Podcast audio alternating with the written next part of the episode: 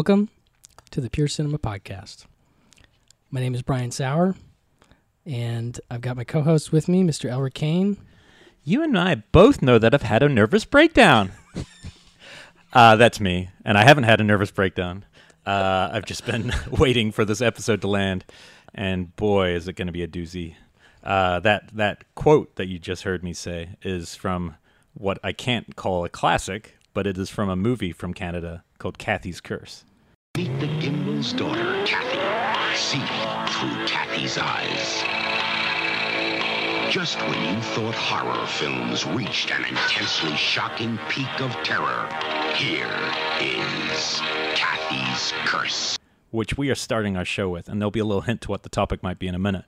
Uh, Brian, unlike me, had never seen Cathy's Curse. I thought I had seen it. I was wrong. He'd never had this pleasure. So, uh, Severin Films is putting this out. This is the kind of title uh, that's spoken about in dark corridors of nerddom, solely by Brian Collins. I was going to say, is, is Collins the only one by Horror Movie Day. Well, he, he talked about it so much this movie to me, and I thought I'd never see it.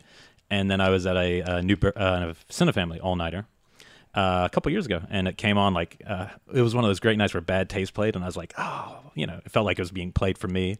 And then Cathy's Curse came on afterwards, and I just remember going, holy sh-. And Brian was sitting next to me, jumping out of his seat. Wow, that's an amazing double feature. And it it's a, it's it's a remarkable movie, but it was a movie that uh, it's very it was very hard to find a good copy of it. Uh, very marginalized uh, for for good reason, um, in some senses. Uh, and uh, I was on an episode of Shockwaves. I don't know if you heard this. Uh, with the Severin guys came onto our uh, show and they were saying we were talking about like possible titles. And in the middle of the show, for no reason, I like, "Oh, you guys got to release Cathy's Curse." And the I don't want to say the blood drained from their faces, but they both looked kind of shocked, and they said, "Oh, we we're going to." And it was like one of the it was one of the most home run moments I've ever had in podcasting. I was just like, "Oh my god!" And then I had to like straight away. I'm texting Brian, going, "Oh my god, they're gonna." and so this is the day has finally come, and the reason we got it a little earlier is because we we told Severin, "Hey, we want to. I'm going to talk about this movie up front, I, and I have a topic in mind for the show that I'm dying to do, and we're going to have so much fun doing." Uh, but about the film itself. let's not let's not gloss over it. Uh, it's got a young girl. It's basically a uh, let's call it a riff on uh, I guess a number of movies, mo- most notably The Exorcist. Though I see a lot of Amityville there too, uh, and there's a, there's a, an, a direct homage to D- Don't Look Now oh my god! in the lake, and I just my mind went, oh my god, that's actually a recreation of the Don't Look Now scene. Wow, I, that just flew right by me when I watched. It. Yeah, no. Last night I, I got it. Uh, so this is this is now on beautiful, pristine Blu-ray.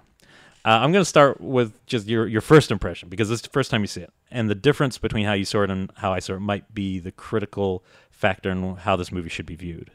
Well, I mean, I would love to have seen it with a crowd. I can't imagine what it's like with a crowd. Um, in fact, you were saying that you think the ideal environment is probably to watch it with have a party and watch it with a bunch. I of mean, I think it's I think it's one of the great movies for that. And and and let's just quickly talk about what good and bad movies are. uh, a bad movie, which we we talked a little bit about that Turkey Awards and stuff like that, but people use the term like, oh, it's so bad, it's good. But the reality is, if there's if something, if you're calling something a bad movie, but you're highly entertained by it, I find that like a little suspect. Like if I- like I could say it's poorly made, a terribly made movie, but to call it bad would say I didn't enjoy it. And if I enjoy something, then instantly it's probably a good movie of some kind, absolutely. some sort of reaction to it. So I want to hear. Well, it's it's hugely entertaining. Uh, it is batshit crazy. I mean, the word. I mean, it's like uh, it's not quite as crazy as like something like Extra or something like that, but it's it's fucking nuts, man. And I and I get. I was actually listening to the, the there's a commentary uh, with Brian Collins and Simon Barrett, um, and Brian's talking about how certain scenes, like they. There's two cuts of the film on the Blu-ray, by the way. There's a director's cut and an alternate US US release cut, and their commentaries on the US version. And I and I would encourage you, like a lot of movies, to start with the leaner one. Uh, I haven't checked out the extra scenes, but I asked Brian Collins before we started, and I think it's because uh, the theatrical. You know, this is a movie that was born to be 80 minutes long. It was not born to be 91 minutes. that that 10 minutes different could be the matter of whether you like this thing or you you know you survive and have a good time because I, I think that's important. I think it's mostly exposition, right? Up yeah, front. and I, and uh, according to the commentary, and I guess Brian, that the extra scenes explain some things, which in a way doesn't help the movie because I'd much rather have weird non sequitur shit that I have no idea what the hell was that kind of and who's this character. That, that character's a medium. What that was never. St- There's so many characters that are not a. More like a rare piece of shit, but these are in jokes that you'll have to watch this movie for. yeah, it's um, it's something else though. It was hugely entertaining to me though, like I said, and uh, it's just one that I'm so glad is in this Blu-ray because I feel like I don't know as much as Brian champions the movie. I feel like there's a ton of people Who haven't heard of it? exactly. I, I don't. I mean, look, I wouldn't have seen it if I wasn't at that one screening. So maybe in Canada, you know, it's part of Exploitation. I I know it's shot in Montreal. The cool thing about this Blu-ray is it has a uh, interview with Cathy herself, all grown up. You know, 40 years later. This movie's 40 years later, and she's trying to grapple with the idea that you know people even remember this, and and she's being interviewed with her mom, who made this. How old would she have been? Eight yeah, I think so. eight year old, you know, and I, the first thing I was going to ask you is like, would you have let your daughter act in this movie? Because she swears to the, you know, there's all the swearing where she's just like attacking this old medium. Yeah, I don't think so. I, I, I, I was telling you that I don't. It didn't occur to me, like I didn't connect this movie with the real world. So like, so like I didn't think because there's a lot of movies where I'll watch it and I'll be like, oh, there's a daughter. I have a daughter. I can connect to that. This didn't feel like this planet, so I didn't think of it as an earthly daughter, an earthly. Well, even universe. worse than the, do- uh, for me, the mom might have God. the my least favorite voice in the entire canon of movies. When she starts talking and start, I'm just like, oh no, oh no. You know, she's she's beautiful, and I actually looked her up, and she'd been in a Dusan Makov- Makovich movie, Sweet Movie. Oh, she had a role in that, and. I was like, "Oh my god, how'd you go from that to Kathy's good?" Uh, but it- her voice is oh, I mean, you know, it's just one of those weird shrill uh, voices, and yeah, I think what you're hitting on is very important about the movie is the version that, that we're talking about, the theatrical. Uh, it even opens with title cards that still don't clue you into what the fuck's going on. Apparently, Brian recreated those cards. by the way, Ah, interesting. Um, so that's th- he he helped, but they are totally like explaining the movie in a way that even most uh, expository title cards d- don't. It's just so. Yeah, I mean, just to give you a little, I mean, a little context, we'll definitely put the trailer up to this for this episode because you might have zero context. But you know, it opens with a guy with a curly mustache trying trying to get his daughter, uh, and it's from the past. I don't know if we know that at the time. He tries to drag her out of the house, saying, "We have to leave, we have to leave," and I don't really understand what's going on. And then they get in the car and they they drive a few feet, and then they see a, a bunny on, on the road, and so she makes him crash his car, and they burn to death.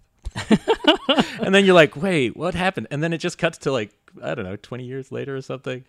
And you, or longer, and you're just, maybe it's 30 years later, and you're like, I don't know who these people moving into this house are now. For the longest time, I did not realize they're related to those people. I think there's a quick card that says it's like the brother that we didn't Yeah. see. The, anyway, And yeah, and then basically this girl, Cathy, uh, she slowly, uh, well, not slowly, straight away, she picks she picks up this doll that has its eyes like plucked out, uh, this little you know makeshift dolly, uh, and she sees this weird, um, this weird portrait, painted portrait in the attic, and from then on, she's basically being possessed by her what would be her aunt, I guess, when her aunt was a little kid.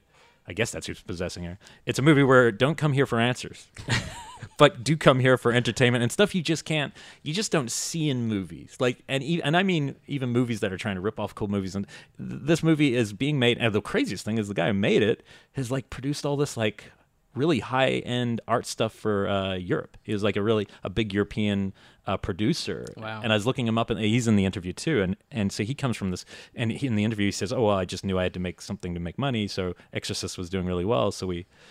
we made this movie, uh, but slowly as she gets possessed, the weird thing about this movie is none of the kind of relationships make any sense, uh, and it sticks to that tried but true Canadian format, which is uh, you know crazy perverts with great wallpaper. Which anytime I talk about exploitation, I throw that one out there because the wallpaper is fantastic. no, it is. Canada, you're doing it right. Unfortunately, all your men are weirdo perverts. Like the old guy in this movie, he's got her on his knee at one point, is singing and is drunk, and I'm like, something's going on here. I don't feel good about this. No. I don't want you to show this to your daughter I, for at least happening. another year. um, but it's a super weird movie, and uh, the reason, uh, but but it's uh, like I really I really stand by this one in terms of quality of fun with people. Uh, watching it alone again, I still I chuckled a bit, uh, and I you know still kind of marvel at it. But I think there's a handful of movies that have been made that when you watch it with a group of people, it's like magic. It springs to life, and this was uh, one of funnily enough, uh, two of my favorite all-time screenings I've been to, and the next one will be like when I get to my list, my number five, which is a very similar kind of movie. So uh, we want to definitely plug it. We want to Severin uh, Films has, has got it out. They took a pretty bold risk in putting something like this out, so let's hopefully reward them. Yeah, I would say fans of like kind of bonkers Italian cinema. Uh-huh. It feels like that to me. Like in my notes, I'm like, like Fulci directing The Visitor? Question mark Uh-huh. or something. Oh, I mean, it's not quite as crazy or out there as The Visitor, Right, but right. like part of me was like, this feels Italian, and I for a while I thought it was, and I started to realize, oh, it's Canadian. Yeah, But wow, but it's- French Canadian, French Canadian. God knows what they're doing. That's the thing. Um, so this is this one's a lot of fun, and the the inspiration behind this. So we picked this. We knew this was coming out a few weeks ago, and we both kind of straight away said, "Oh well, a topic that would be fascinating." Uh, fascinating because it's just one something that's not it's not talked about enough. I don't think I've ever heard a really great podcast all in on it. Is this concept of cinematic ripoffs, uh, which could be you know a broad category. Uh, I'm thinking like Yojimbo to Fistful of Dollars, uh, and, and so we're talking basically unofficial remakes that weren't sanctioned, uh, non sequels. I'm assuming, uh, and you know basically if Hollywood sees a pattern of something, somebody else says, "Oh, that's making money. I'm going to do that, but without asking permission, put my own weird spin on it." And that's and it's that part that will separate interesting movies from less interesting movies is if you put a spin on it. Uh, Tarantino, I think, you know, uh, Mike White, listening to this from Projection Booth, you're going to enjoy this. Uh, uh, yeah, City on Fire, Ringo Lam's film, you know, Quentin, obviously, if you see stills compared, to it really lifted it heavily. But he's Quentin Tarantino, so he's found a way to put his own spin, his own voice to this thing and make it unique. So I don't view it as a negative thing, even this word ripoff. I think uh, I think Jarmusch or somebody had a great quote that I always uh, tell students, which is uh, "It's not where you lift it from; it's where you lift it to." Especially in cinema, so it's different. If you plagiarize somebody's essay, you're plagiarizing an essay. When you take a film, it's it's already changing the second you're putting actors in your movie. So, so we'll see. It's, it's slippery slope. So, uh, what we wanted to do is something we've wanted to do since the start, right? Uh, some guests Yes, we have our first in-person guests. and we probably couldn't start with a better guest, especially for this topic. Uh, someone we both are big fans of, and uh, his name's Stephen Scarlata. I'll welcome you. Thank you very much for having me, especially as your first guest. I really, I'm very humbled. I love your show. Thank you, sir. Well, uh, Stephen, uh, for this topic especially, uh, Stephen had also been, if you uh, dig this, he was an epi- uh, on an episode of Killer POV back in the day, and it was one of my favorites. Uh, we were talking all about shark exploitation movies, and he had just the craziest movies. I love them. I watched because you were coming on that, that episode and stuff. It kind of blew my mind. Um, but yeah, Stephen, uh, it- like we knew him. I got to know uh, you through Jump Cut and meetings at some screenings. And how'd you guys?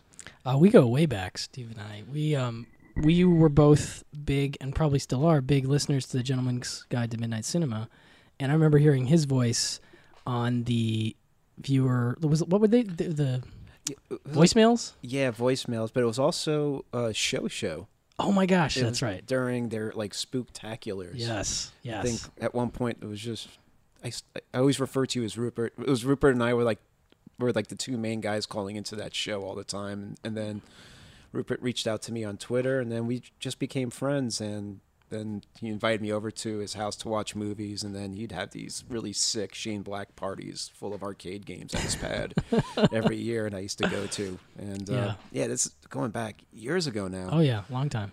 like yeah just through podcasts we became friends and then and then i would follow him and then just see all these awesome important movies he'd be watching Important.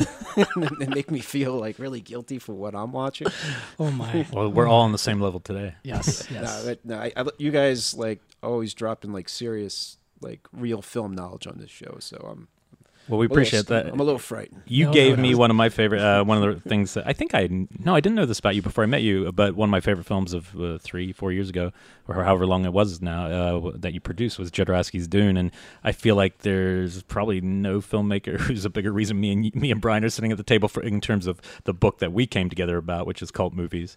It's how I discovered El Topo, and then watching that in the theater, I just I just completely loved it. I loved hearing Jodorowsky in his own words telling this story and you know you brought that that to the screen. And uh, this year you know a mutual friend of ours jackson stewart's directorial debut beyond the gates you're a co-writer on Which I love that movie. uh, uh, thank you very much. I was very very lucky to be a part of both those projects I don't know if you're lucky. I think you're just. I think you're an engine, my man.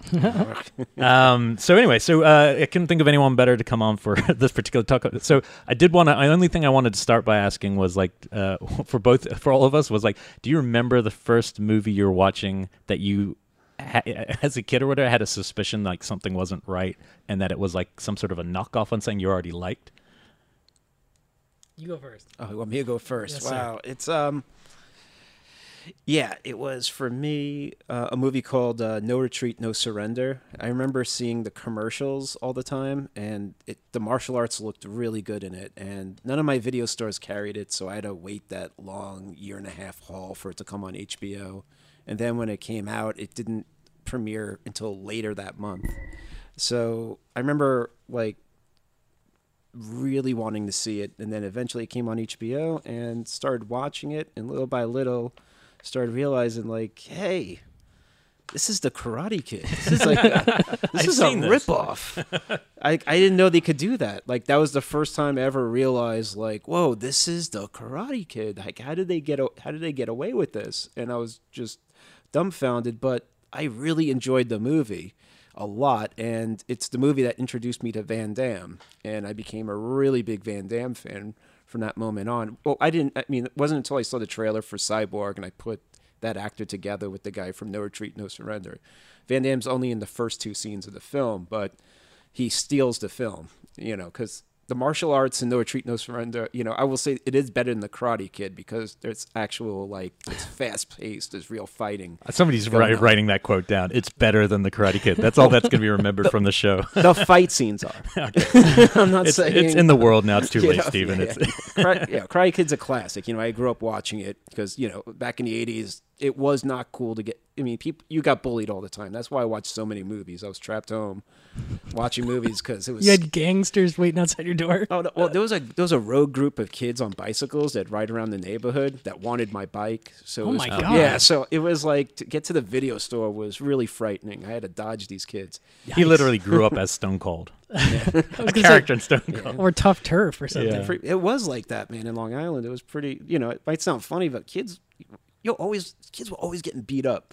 So the Karate Kid was like a really important film, you know, you got it because I could relate to the character. And then I saw No Retreat, No Surrender. Instead of the mystical Mr. Miyagi, he gets trained by the ghost of Bruce Lee, you know, and so. That's, that's great. Is do you think the uh, this kind of ripoff and I mean it was all different countries were obviously you know Turkey, India, but do you think it was just a product of the you know crazy VHS boom of that period and needing product to fill shelves or I, I wonder because it came out, what was the Karate Kid was 84, I think. yeah, 84, and so No Retreat, No Surrender was around 87.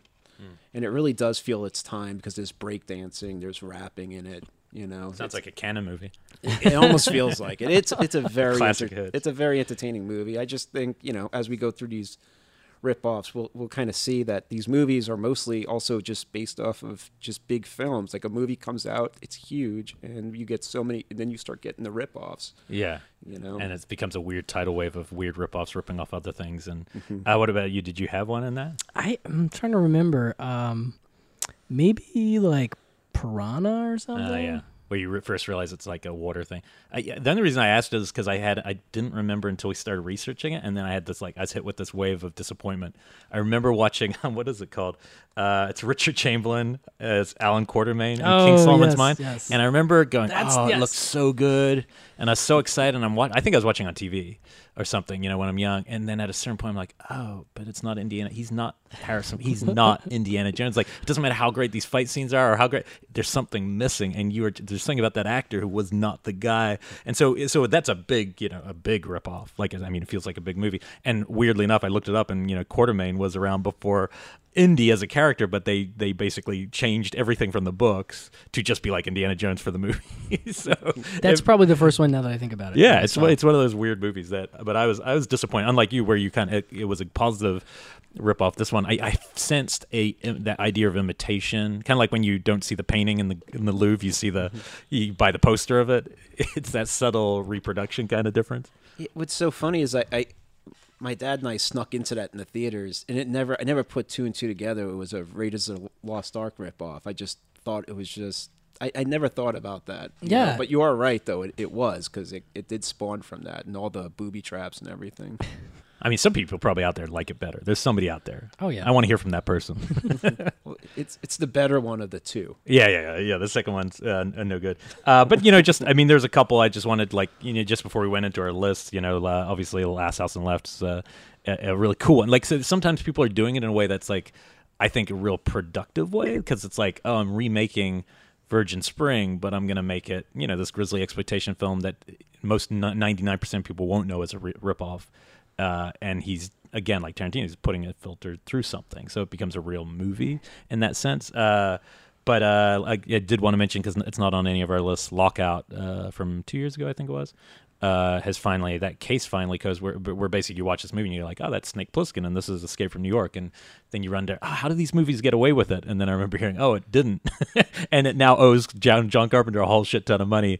Uh, so it's like interesting because it's very rare that I mean, think a couple on our lists might come up as things that actually went into like legal case and stuff, but for the most part it's something that just happens and the movies get made and some the bigger hollywood ones kind of go under the radar like yeah it's like it but it's not a rip-off but things like the turkish ones or the indian uh, like the turkish star wars is it star crash or uh, some Well, of that's these a that's a different thing. uh, different one I mean, Star Crash is its own thing. I mean, there's Turkish Star Wars. yeah turkish star wars and then there's uh, the freddy mm, how do you what's the freddy krueger Baal or, Hollywood. yeah Oh, the Bollywood. it starts with an M. What's it called? yeah mahal or something Oh yeah, yeah. uh, which you know i didn't watch for this but i'm kind of tempted at some point It, it, it's a fun watch. It's the students look like they're 30 years old. Nice. And then there's one dude that's totally dressed up like Michael Jackson from Thriller in it. I think So again, it's, like if uh, that was at a, at a screening, I think I'd love it if I was in a theater. But watching it at home on YouTube just feels kind of like I'm Yeah. a bad person. Well, it's the yeah the the Bollywood ones are yeah they're they.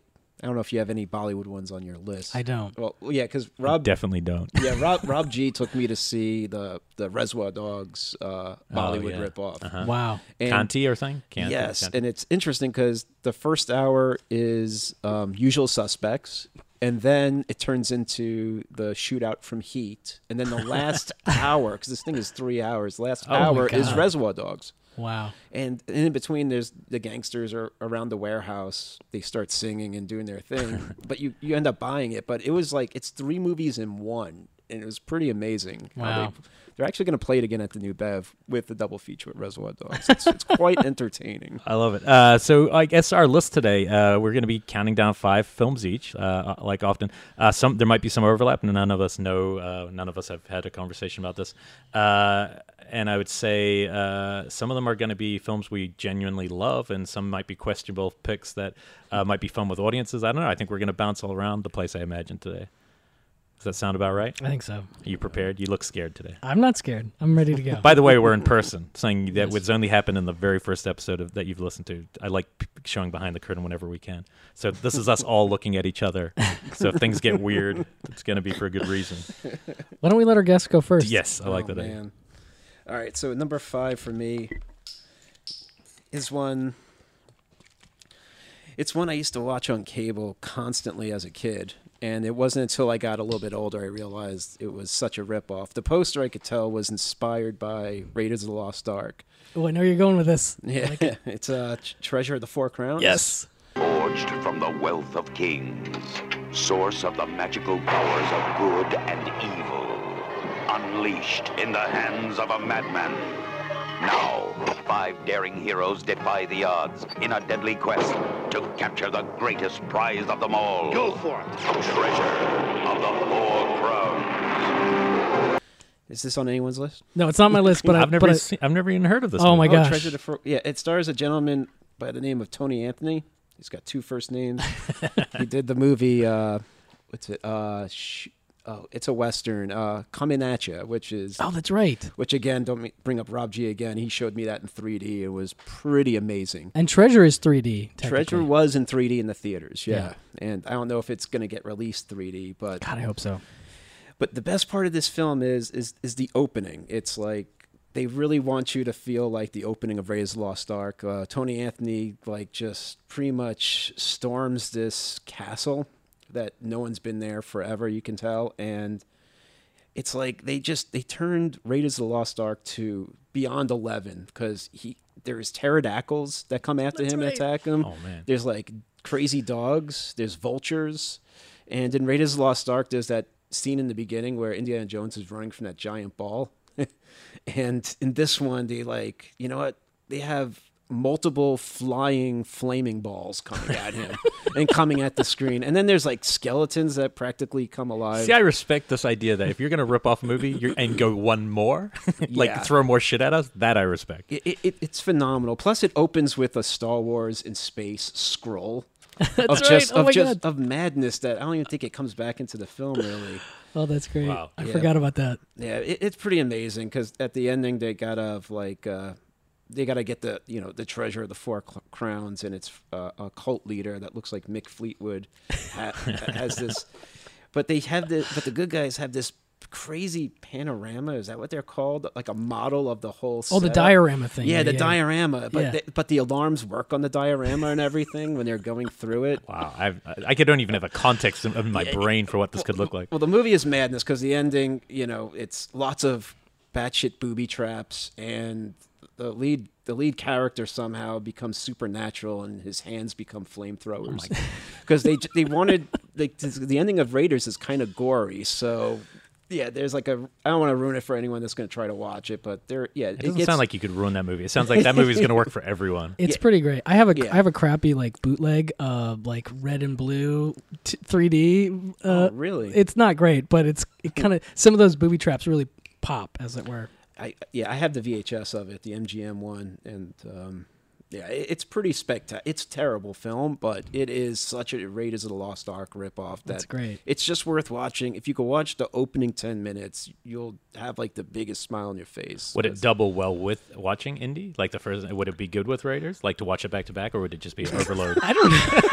I don't know. I think you got to give it some space. I Okay, think I think okay. it'd work better with uh, King Solomon's yes, Mines. yes, Okay, there you go. okay, all right, yes, I think that would be a great double. Man, you sold me on uh, one one in already. I knew I brought you on here for a reason, choice, my sir. Friend. Excellent Uh, choice. you hit a second one. I've done all the too much talking today All already. right. Um, so we're talking about Karate Kid ripoffs, and I know there's more than this one, but I'm gonna go with North Shore. Welcome to Pipeline, Banzai Pipeline? one and only. uh, which I think I forget what year this is from, but um, basically, it is very much uh, Karate Kid ripoff. Instead of karate, the uh, it's from '87. Um, See? Can I see the picture? I'm always curious yeah. if I recognize poster art from these things. Wow, that's a good one. yeah, it's it's it's the this kid from um, his name's Matt Adler, and I'll always know him as Lewis from Teen Wolf because Oh, I have an intimate knowledge of. As, as Rob G does actually, where we're talking about Teen Wolf, um, of the characters and character names from Teen Wolf. So this guy, Look at his name. Yeah, I was gonna get to that. his right. name uh, is uh, his name is Kane. Rick, Kane. Almost the L. Rick Kane. I'll And take it. So basically, he's a kid from Arizona who wins a surfing contest at like a wave pool, and he gets five hundred. he gets five hundred bucks, and he's like, he has his going to Disneyland moment, but instead he's going to Ho- the North Shore of Hawaii to surf the big waves. Nice. And he goes there, and he's supposed to stay with a dude that he met at some point, and of course that goes to shit. He basically has no place to stay. He gets all his shit stolen, and um, but he ends up finding sort of a guru, uh, this guy that makes surfboards that will let him stay at his place and will train him like Miyagi. And then, of course, there's a big competition at the end, and there's a sort of a rival gang of surfers, uh, one of which has a cousin played by Nia Peeples, who's like an island girl that he sort of falls for, but it's like a not a Romeo and Juliet, but sort of that sort of thing. So anyway, it's very structurally just like the Karate Kid.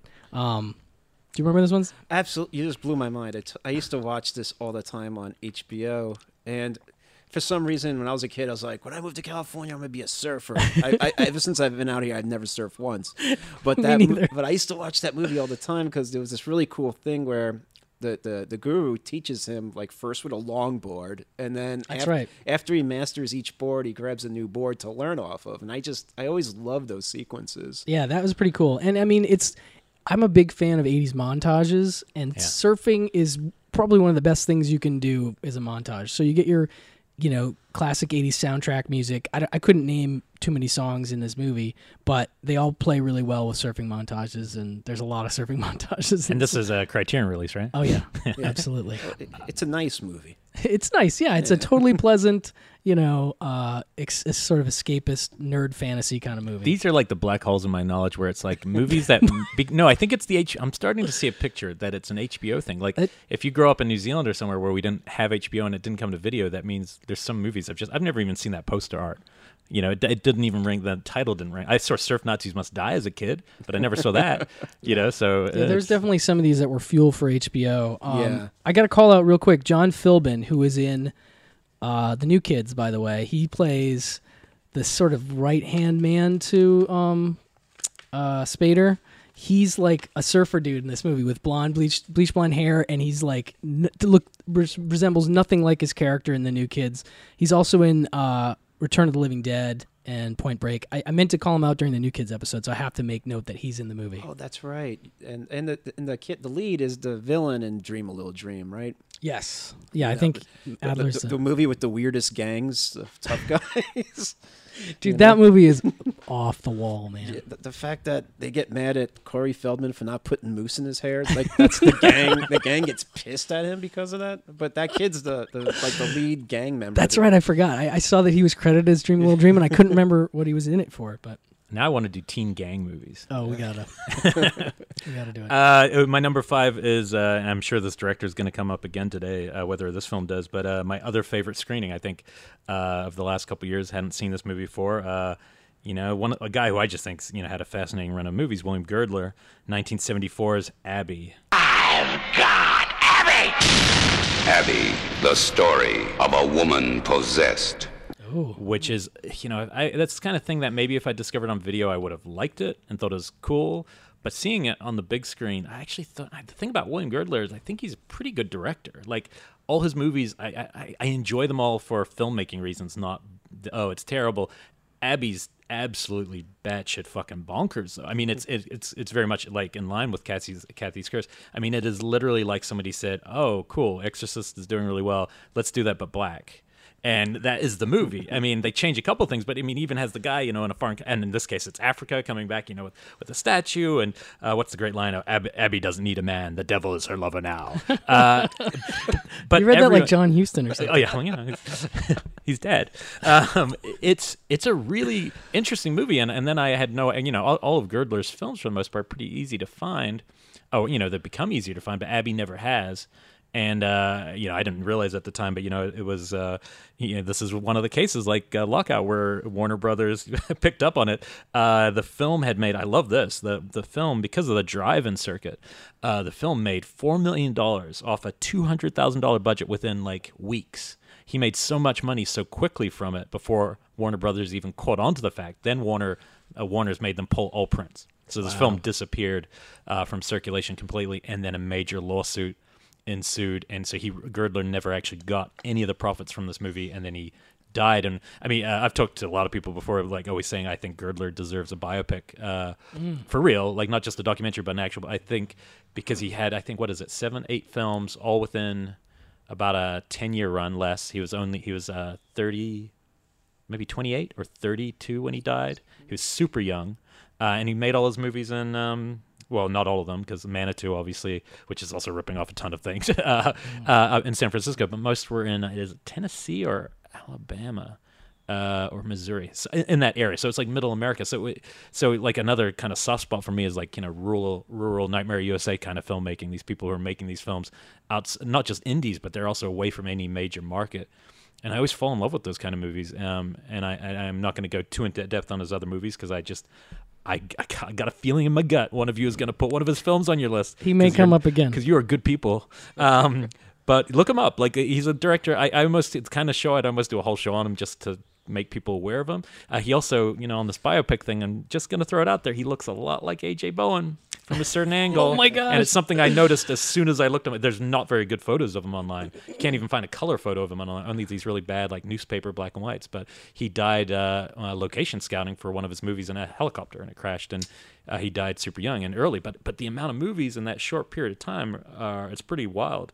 Um, but this is a film like uh, well, again, I think this is the week where we're going to post a trailer for every single movie instead of our normal way of promoting show because I think these movies you have to see it to believe it. I can't I can't describe what Abby is to you, but seeing it with a crowd, they, uh, they really appreciate it. And I will say this is super cool. I have tickets to go see it in New York on the big screen again in um, about three or four weeks. So by the time this airs, I think it's still a week out, and I, I'm not sure which. Look up the draft houses if you're in New York. It's playing at a couple of draft houses, so it's a print as far as I know. Uh, it might be it might be a DCP, but uh, really interesting movie. You've seen Abby or no?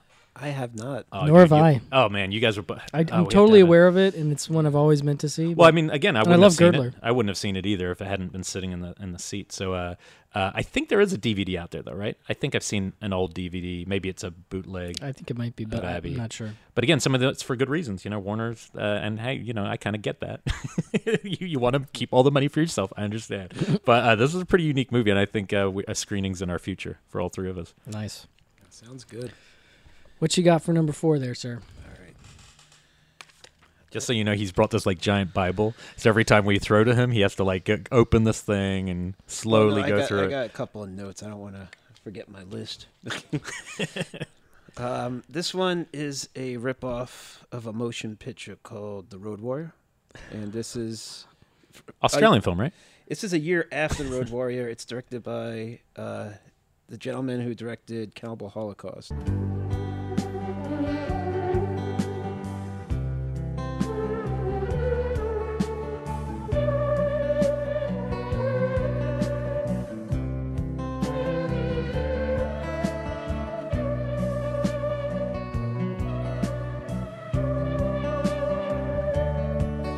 Deodato. Uh huh. And I think this movie is just as awesome as Cannibal Holocaust. I think it's criminal no one brings this up in his filmography because it's it's it's beautiful. It's called Raiders of Atlantis. Oh yeah. Atlantis is our continent. Only you can make it possible for us to return to the world we belong to. and it's the most original Road Warrior ripoff because usually all the Road Warrior ripoffs, you know, there, there was post-apocalyptic movies before the Road Warrior, but you know, Mad Max, Road Warrior. I mean, the whole car culture of just these makeshift cars and these batshit, you know, looks of the of the the Raiders in those films, you know, it, it rubbed off in a lot of films, you know. So, but Raise Atlantis, it it takes you you pretty much see the apocalypse happen. It's pretty much I'm gonna try to explain this because the plot is convoluted. It's like a a team of science working to raise a sunken Russian sub come across like uh, an ancient Atlantis relic from the sea floor, but while attempting to raise the sub, radioactive leakage from the missiles triggers the, regi- the reemergence of Atlantis. So pretty much, Wow. Atlantis. Holy no! Tell me no more. I'm watching this movie right now. It's great. so it's great. what what happens is like the platform a tidal wave strikes wiping out mankind these the, the rest the rest the survivors from the the platform get rescued by these two Vietnam vets and they like kind of crash land on a Caribbean island and and there's lots of amazing atmosphere on this Caribbean island it's like it's just desolate and then the Atlantis people come and they're pretty much straight out road warrior. But their but their vehicles are polished. They're like beautiful, pristine, like motorcycles with spikes on them. The lead villain, like Humongous in Road Warrior, had this metal hockey mask. This dude has like a see-through crystal skull mask. The leader, and what emerges is like it's a cross between Road Warrior and Assault on Precinct 13, with a little Indiana Jones at the very ending peppered in. but this movie has like the most Molotov cocktails ever thrown in the history of film ever. I swear to God, there's so much Molotov. But like, And we're few- gonna have the recipe for that on our website. the, the few survivors just pretty much run around this Caribbean island, just trying to escape this motley group of like uh, road warrior people. And How do you get those kind of vehicles to a Caribbean island? It's pretty okay. By the way, this movie is streaming on Amazon right Oh, now. oh. yeah. I had to buy. I had to buy like a, the Grindhouse uh, DVD years back, which was a VHS rip, and, and the tracking is constantly changing on your DVD player. Drives you crazy. But right now on Amazon, it's it looks great. and like you should watch it tonight because this movie is beautiful. And I do think, I mean, I, and again, a guy who I think is a genuinely good craftsman. Like, uh, oh man, I'm looking at the poster; it looks so badass. Uh, no, I mean, all Oliver Guerra's films, uh, even the ones that are really unpleasant, like uh, another ripoff, Last House, uh, the edge of the edge, House on the Edge of the Park. It, there's he's he's a good filmmaker. He knew how to, he you know, his, and he's a really smart guy. I, I met him once at a convention and talked to him a long time. Out of all the Italian guys, he seemed like super cerebral and you know was just very curious about story, you know, story wise. I, I always tell people, Cannibal Holocaust is brilliantly constructed movie. Like it really fucks you, you know. Oh, it, it it's a great film, and like, yeah, this is a phenomenal film, and then Cut and Run is a Yeah, is a, yeah. is, is a tight little. I've been wanting to watch film. rewatch it. Is that on Blu-ray? That's a film I've wanted to see again. No, I have the DVD. I have the uncut DVD oh, if you want to borrow. Yeah, it. yeah. I'd- That's the one with Willie Aames, right? yeah. Sorry, Willie Aames is going to come up here in a minute. So Throwing down the gauntlet. uh, that's a great pick. That one gets I me just I have that. There's a double disc with that, and damn it, I can't remember what, but I have it. Oh, okay, It's good. I like it. I suspect after looking things up this week, I mean, obviously a lot of Exorcist ripoffs, but I think Mad Max might have been the biggest, like just the style of those movies, post-apocalyptic kind of. On when I was looking up the, especially in Italy and stuff, there's mm-hmm. a lot of movies made with that kind of background. Yeah, and that's I grew up watching those movies all the time without realizing it was a spin-off of the Road Warrior ripoff. But I just loved all those films. Like, what is it, Warriors of the Wasteland? As your boy Bob, the little kid as a mechanic. Oh yeah, my boy Bob. That's a good filter reference for anyone. Bob, Bob. I, I, I, I love Road Warrior ripoffs. I, I, I definitely saw uh, Mad Max 2 before 1 as a kid, and so it, it was. It almost felt like Mad. The first is it just called Mad Max? The first film. Yeah. I, I remember thinking that felt like a totally different genre. I mean, because you see the epic vision of the second one, which is still one of the greatest action movies ever made, I think. But then when I saw the first one, it, it's it took me years to really love that movie because it's a lot grislier. Uh, and it's kind of a sad film. it's kind of a bummer. Uh, what about you? You're, you're up number four. My number four. So I was talking about Willie Aames. Spoiler. um, I can't remember if I brought this movie up on the show or not yet, but it's a Scavenger Hunt from 1979. Um, I like myself some really stupid broad comedy sometimes, and Midnight Madness was one I almost used for this list, but I'm going to save that for another because I don't feel like that's as much of a pure ripoff of It's a Mad Mad Mad Mad World, which Scavenger Hunt is definitely a ripoff of, and I actually prefer Scavenger Hunt to It's a Mad Mad Mad Mad World. I'm I have I'm one of these rare people that doesn't like that movie. That I think it's I I appreciate the cast, I appreciate the scope of the comedy and the wackiness, but um, I really hate just how um, misogynistic that movie is. And I'm not one to go after movies for that as much because I understand that it's sort of built into certain time periods. But if you watch It's a Mad Mad Mad Mad World, you can't tell me that every single woman in that movie is not a total shrew that is, you know, totally being made fun of and, and just generally belittled by the asshole dudes that are. I haven't seen that since college. That's one that, and it didn't mm. make much of an impression on me, to be honest. It's not. It's not nearly as fun for me as Scavenger Hunt. So you want to join the Peace Corps, huh? Scum, I was born to raise hell. ever since college. Even before college, scummy. Beat him to death. let's talk about it. Scavenger Hunt has an amazing cast. It's got uh, Cloris Leachman, Richard Benjamin, Richard Masur, uh, Dirk Benedict, Willie Aames, Scatman Crothers, uh, Richard Mulligan. Um, And it was like an illegal, just Hollywood re kind of reimagining. yeah, I think. I mean, it's it's. I want to say it's a Mad Mad Mad Mad World is like sixty three, and this is years later, seventy nine. This is from director Michael Schultz, who did um, Car. Wa- Wait, no, that wasn't. Was did he Car Wash? I can't remember now, but he did Cooley High, and he did uh, a lot of like black movies that are really great. Um, and this movie is j- just like it's a Mad Mad Mad World, and in terms of the setup is that Vincent Price, who's in this movie for about five minutes, um, plays like a one of the Parker brothers, basically a guy, a, a magnate that sort of uh, built his fortune on board games. And he dies at the beginning of the movie in this really pathetic, horrible scene.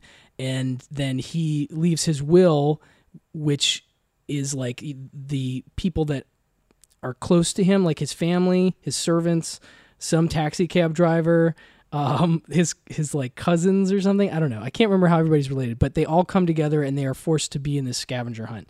And the person who the team that gets the most points wins like I don't know. I can't remember if it's like 50 200 million dollars or some it's it's a big amount of money so it's just this mad dash around the city to uh, i think they're kind of in the san diego area or something to try and get all these items um, Do you think Cannonball Run is then a ripoff of that? i think so i think you could definitely credit it as part of that the kind of wild and crazy race kind of Race movie. movie. I mean, I can't think of a movie that was maybe a bigger childhood like film that we watched a lot was the Cannonball Run movies and kind of burning my mind. But you, everything you're saying is bringing that film into my. Yeah, I think that's definitely. I, I love Gumball Rally too. Uh-huh. Gumball Rally is more straight Cannonball Run than Uh, anyway. huh. And then there's Cannonball, so there's all kinds of rip-offs of that movie. But anyway, I just love this one. It's just really stupid, really broad.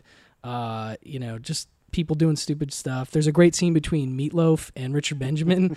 And you won't hear that uttered that much no, in the history of movies. never. Yeah, I don't. I don't know that they had another scene together, but it's like Yet.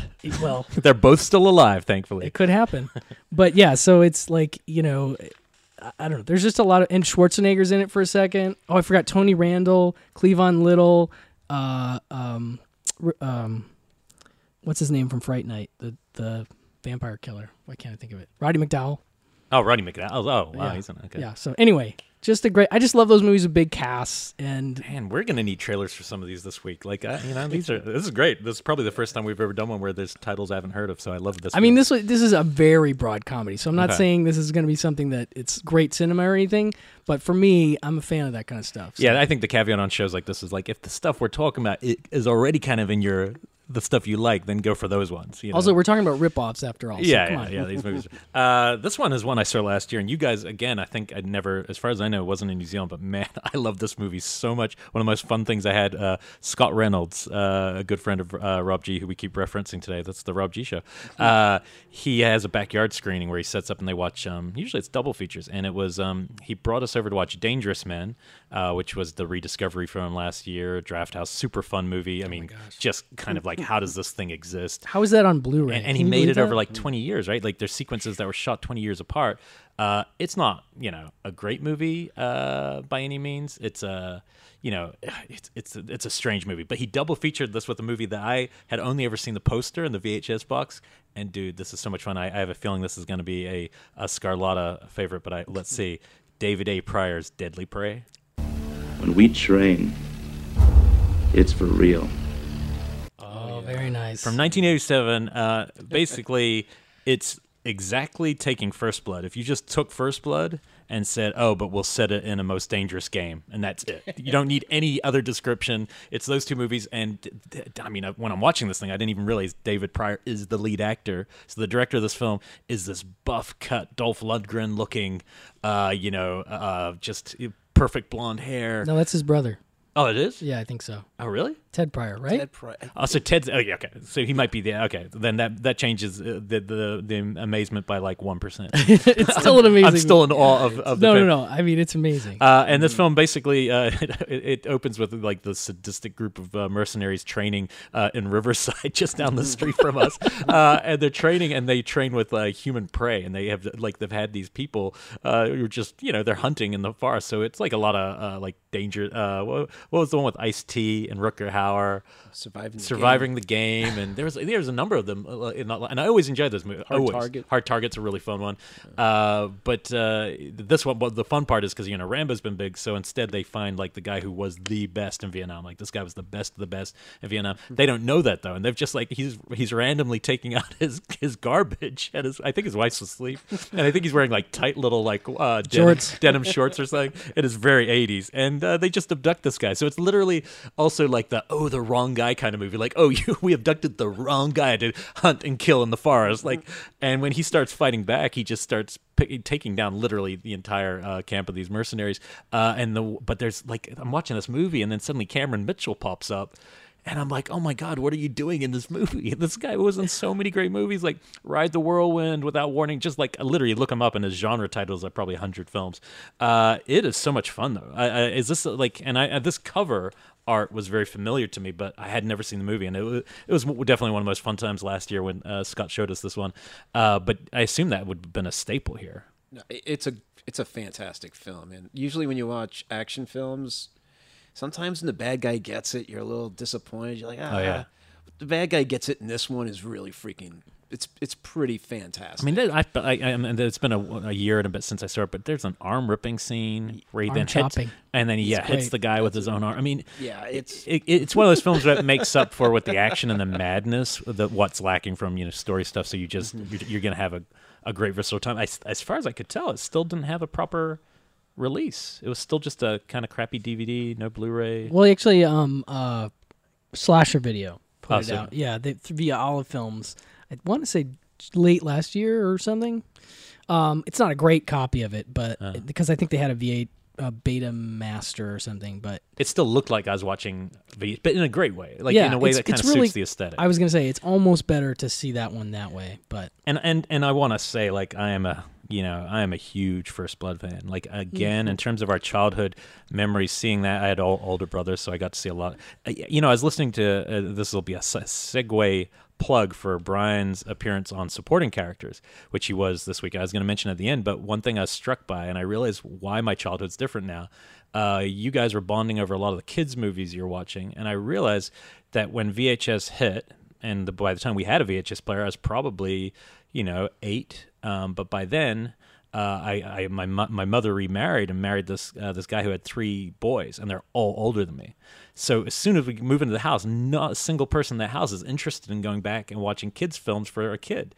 They were already like the first movies I remember, and uh, this is not just trying to sound crazy, but the first movies I remember, Deliverance is one of the first VHS they ever rented, and I and I remember when Burt Reynolds' leg breaks, just my brain exploding. Uh, rape, even worse than the rape scene. Like I was more disturbed by that. Uh, but it was these kind of movies. So when you guys were talking about some of those like childhood classics, I mean, I still saw things like Gremlins on my own. Uh, not Gremlins, uh, things like Goonies and stuff. But like a lot of the younger Disney stuff, I realized, oh, I have a total blank spot because I had none of that, and it wasn't out of any any malice. I think it was just you suddenly join another family and you're watching. So seeing these kind of movies, uh, First Blood was one of the first I remember just being like so that and Rocky Four kind of close together, being movies that just like almost changed your world a little, like changed the kind of movies you were then drawn to. And, and First Blood's uh, like if you haven't seen it in 20 years and you think it's like the other Rambo movies, it's just not.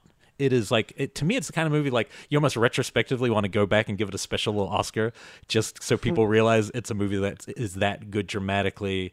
Uh, the cat, you know, the casting's brilliant. Dennehy's amazing. Sly's like never been better. You know, it's just so you know if you haven't, um, this is like a segue plug for you to kind of maybe go back and in case we don't get to talk about First Blood again. I, I love the atmosphere of that movie so much. I do too. I'm a huge fan, and it's totally been lumped in with the second movie Yeah. and the third movie, and people don't really. I, I mean, people remember it, but I feel like when when Weird Al makes fun of it in UHF, he's making fun of Yeah, the part, part, two. which are fun movies too. I, there's a lot about part two I love, but uh, part one I think is this like you know it's a real uh, character drama. You know, I mean he jumps through that tree.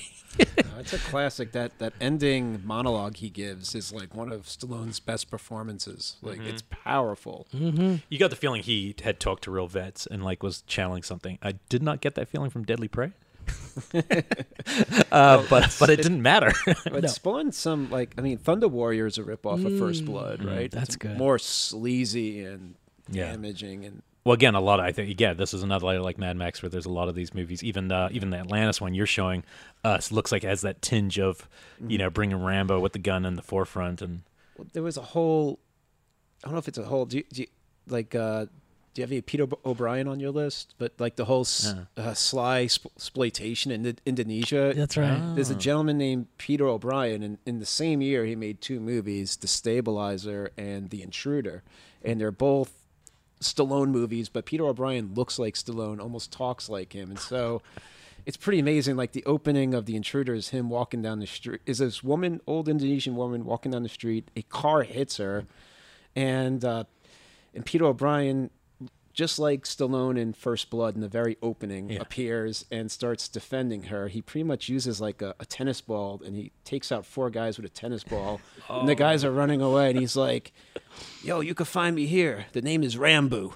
and throughout the whole movie, they don't stop dropping his name Rambo, and it's hilarious. Oh man, that's really good. and then, my uh, God. and it has the same villain as the Stabilizer, Greg Rainmaker. But if you watch the Stabilizer, it's it's again it's a, it's Peter O'Brien playing Stallone in a movie, and the villain is dressed exactly like Mr. T. He's got the same mohawk, he- but he's Indonesian. It's an Indonesian man with the jewelry around his neck, the mohawk, and he's the villain. And yeah, the Stabilizer and the Intruder are two sly exploitation or sly rip-off movies that are quite fun to watch. I mean, Rambo just watched the, the Intruder just watched the opening because the rest is pretty painful. But uh, the Stabilizer is a really solid, fun action film. I get the feeling Rambo is going to be our hashtag for the episode because it's all about ripoffs. So Rambo's Oh, perfect. ju- just watch that intro because when he delivers it, like your heart, like somehow like light starts coming out of it because it's really beautiful. It's like there's there's there's Keanu Reeves escaping those bullets in the Matrix, and Yeah. then then there's Peter O'Brien delivering his first line. Tell him, tell him it's Rambo. It just just makes you happy. Now, is that something you'd have to go to YouTube for? Or is Yeah, it- that's okay. on YouTube. All right. Yeah. But Rambo is kind of the intruder. Rambo Rambo's the other title for it. it. It's heavily edited on YouTube though. Okay. But but the opening is still there. These are these are Gentleman's Guide to Midnight Cinema classics, by the way. Okay. Nice. Good stuff. Uh, so number three on the Bible, the Scarlata Bible. Uh, well, number number three for me is a is a movie that I, I, I think is a solid solidly it's a solid good movie. I don't know if solidly is a word. It is me. now. I've been I've had a lot of coffee before I got here. So um yeah, it's um it's a motion picture that's a ripoff of a movie called Alien, and it's um Galaxy of Terror from 1981. Nice. Stranded astronauts Edward Albert and Erin Moran, trapped in a living maze of terror on a world spawned by their darkest nightmares. It's been waiting a billion years to scare you to death. Galaxy of Terror. yeah, it's it's obviously an alien ripoff, but what's really interesting about this is that in um, it's a Roger Corman film, and so when Dan O'Bannon and Ron Shusett before they sold Alien to 20th Century Fox, Corman had it, and they went off and made Alien. It became a huge hit, and I, so Corman had O'Bannon's original draft, the Star Beast draft, and in O'Bannon's original Star Beast draft uh, the alien eggs aren't, weren't in the derelict; they were in a pyramid. And what's Huh. interesting about um, Galaxy of Terror is they pretty much, when they land on the planet, they first come to in Galaxy of Terror the uh, you know the other crashed spaceship. They're there to investigate. There's the dead bodies. Then when they leave there, they come across a pyramid. There's no way to get in the pyramid, so they have to go to the top and scale down.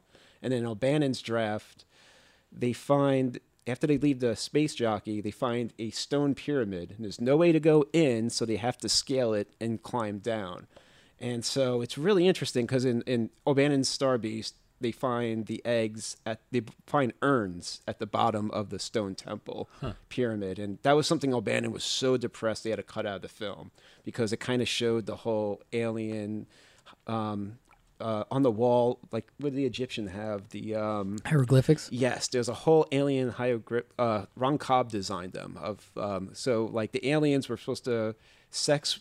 Sex was so dis was so difficult for them that um, uh, reproducing was a religion for them. So that's what the temple all stood for. But um, Roger Corman, I could just see, just took that pyramid and stuck it into Galaxy of Terror because that's what they get all trapped into. So I thought, yeah, not only is it a ripoff of Alien, but it's also a ripoff of O'Bannon's original, like uh, origins of the alien. So And James Cameron does some great work in there. That's right. yes, And and I think that's is that the one he met Bill Paxton on?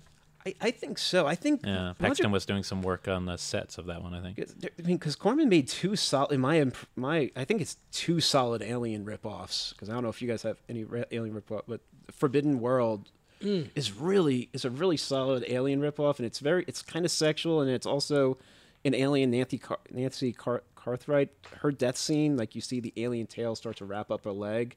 And then in Forbidden World, they're like, you know what? Let's just take that to the next level, and we'll show you what happens to this girl when that happens. Was that was is that like Joanie from Happy Days gets raped in that movie? That's in yeah, in Galaxy of Terror by the Worm. That's what's cool about the thing about Galaxy of Terror is that all every death is by a different alien. Like Oh, it's like it's every the death scenes that. are really unique, and I think the movie has like a sense of dread. And I yeah yeah Corman produced some really cool rip-offs. I've got both those Blu-rays at the top of my list, and I was gonna rewatch uh, Galaxy of Terror for this one. So I'm kind of glad I didn't, because now that I know that, I'm gonna watch it with like thinking about O'Bannon's. That's that's really interesting. Yeah, I did not know that. Uh, and yeah, Cor- the- Corman, you know, hey, he's slipped on some really really cool movies. Like there's some Mm. actual just really quality gems in there.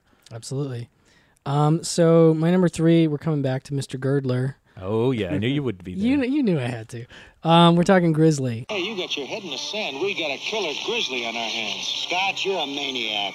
Always we're running around in costumes. There are no grizzlies. Um, I'm so glad Grizzly's on someone's I, list. I couldn't I couldn't leave it off really. I mean, I love, and I know S- Steve does too. Jaws knockoffs in general are, are pretty pretty entertaining to me, but few are as blatant as Grizzly, which is really again more even than North Shore as far as structural imposition, like imposing structure of Jaws onto a national park, which has a a crazy grizzly bear on the loose, um, killing campers with a. By the way, a PG rated movie, but a classic example of what I've always called '70s PG, which is you know you get to see somebody's arm literally ripped off and fly through the air. I remember showing my.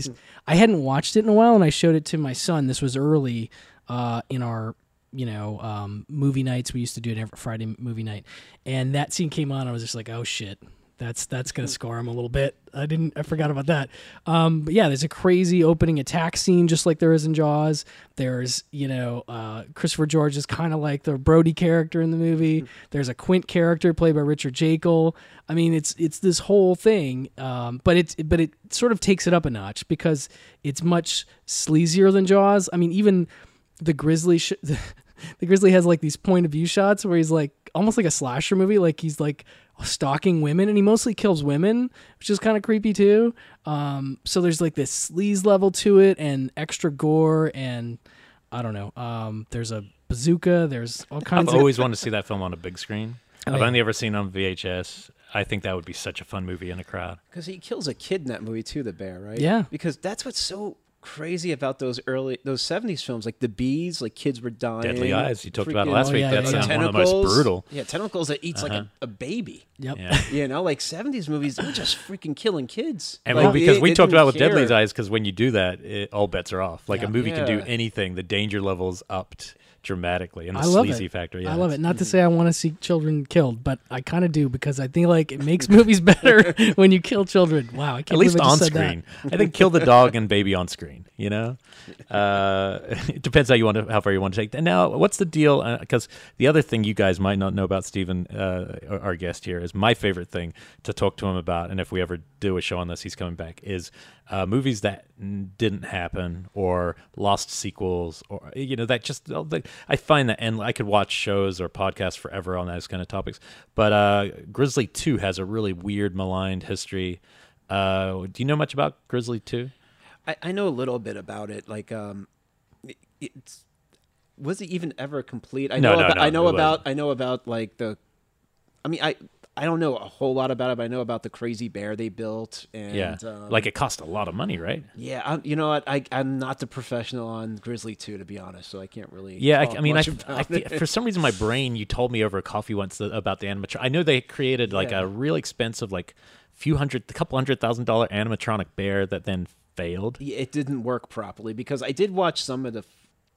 I watched some of it because it does have Charlie Sheen, but George I wa- too, right? Actually, I watched it after I did the episode of POV because I think uh, Becca's the one who kind of schooled me on it. Oh, to, okay. be, to be honest, so I, I don't know too much about Grizzly. I've 2. heard that Damon Packard, the experimental uh, filmmaker, who I, I really like some of his stuff, did some weird recreation where like he inserted himself as the bear for all the shots, and he did this thing, and he, like he was like trying to finish the movie. That's Uh, I could be totally off, but I love the idea. Wow. But I, I don't know if that was a Girdler. Was that going to be Girdler directed, or I don't even know. We're gonna have to look that up. Yeah, that one. yeah, I can't remember. I just know it was called Grizzly Two: The Concert. Yeah, yeah, and it. Lo- I mean, it just looked great. Anyway, it's one of those Great movies title. that where they like fall through uh, the cracks and never get finished. So, uh, all right. So yeah, number which one are we up to? Three.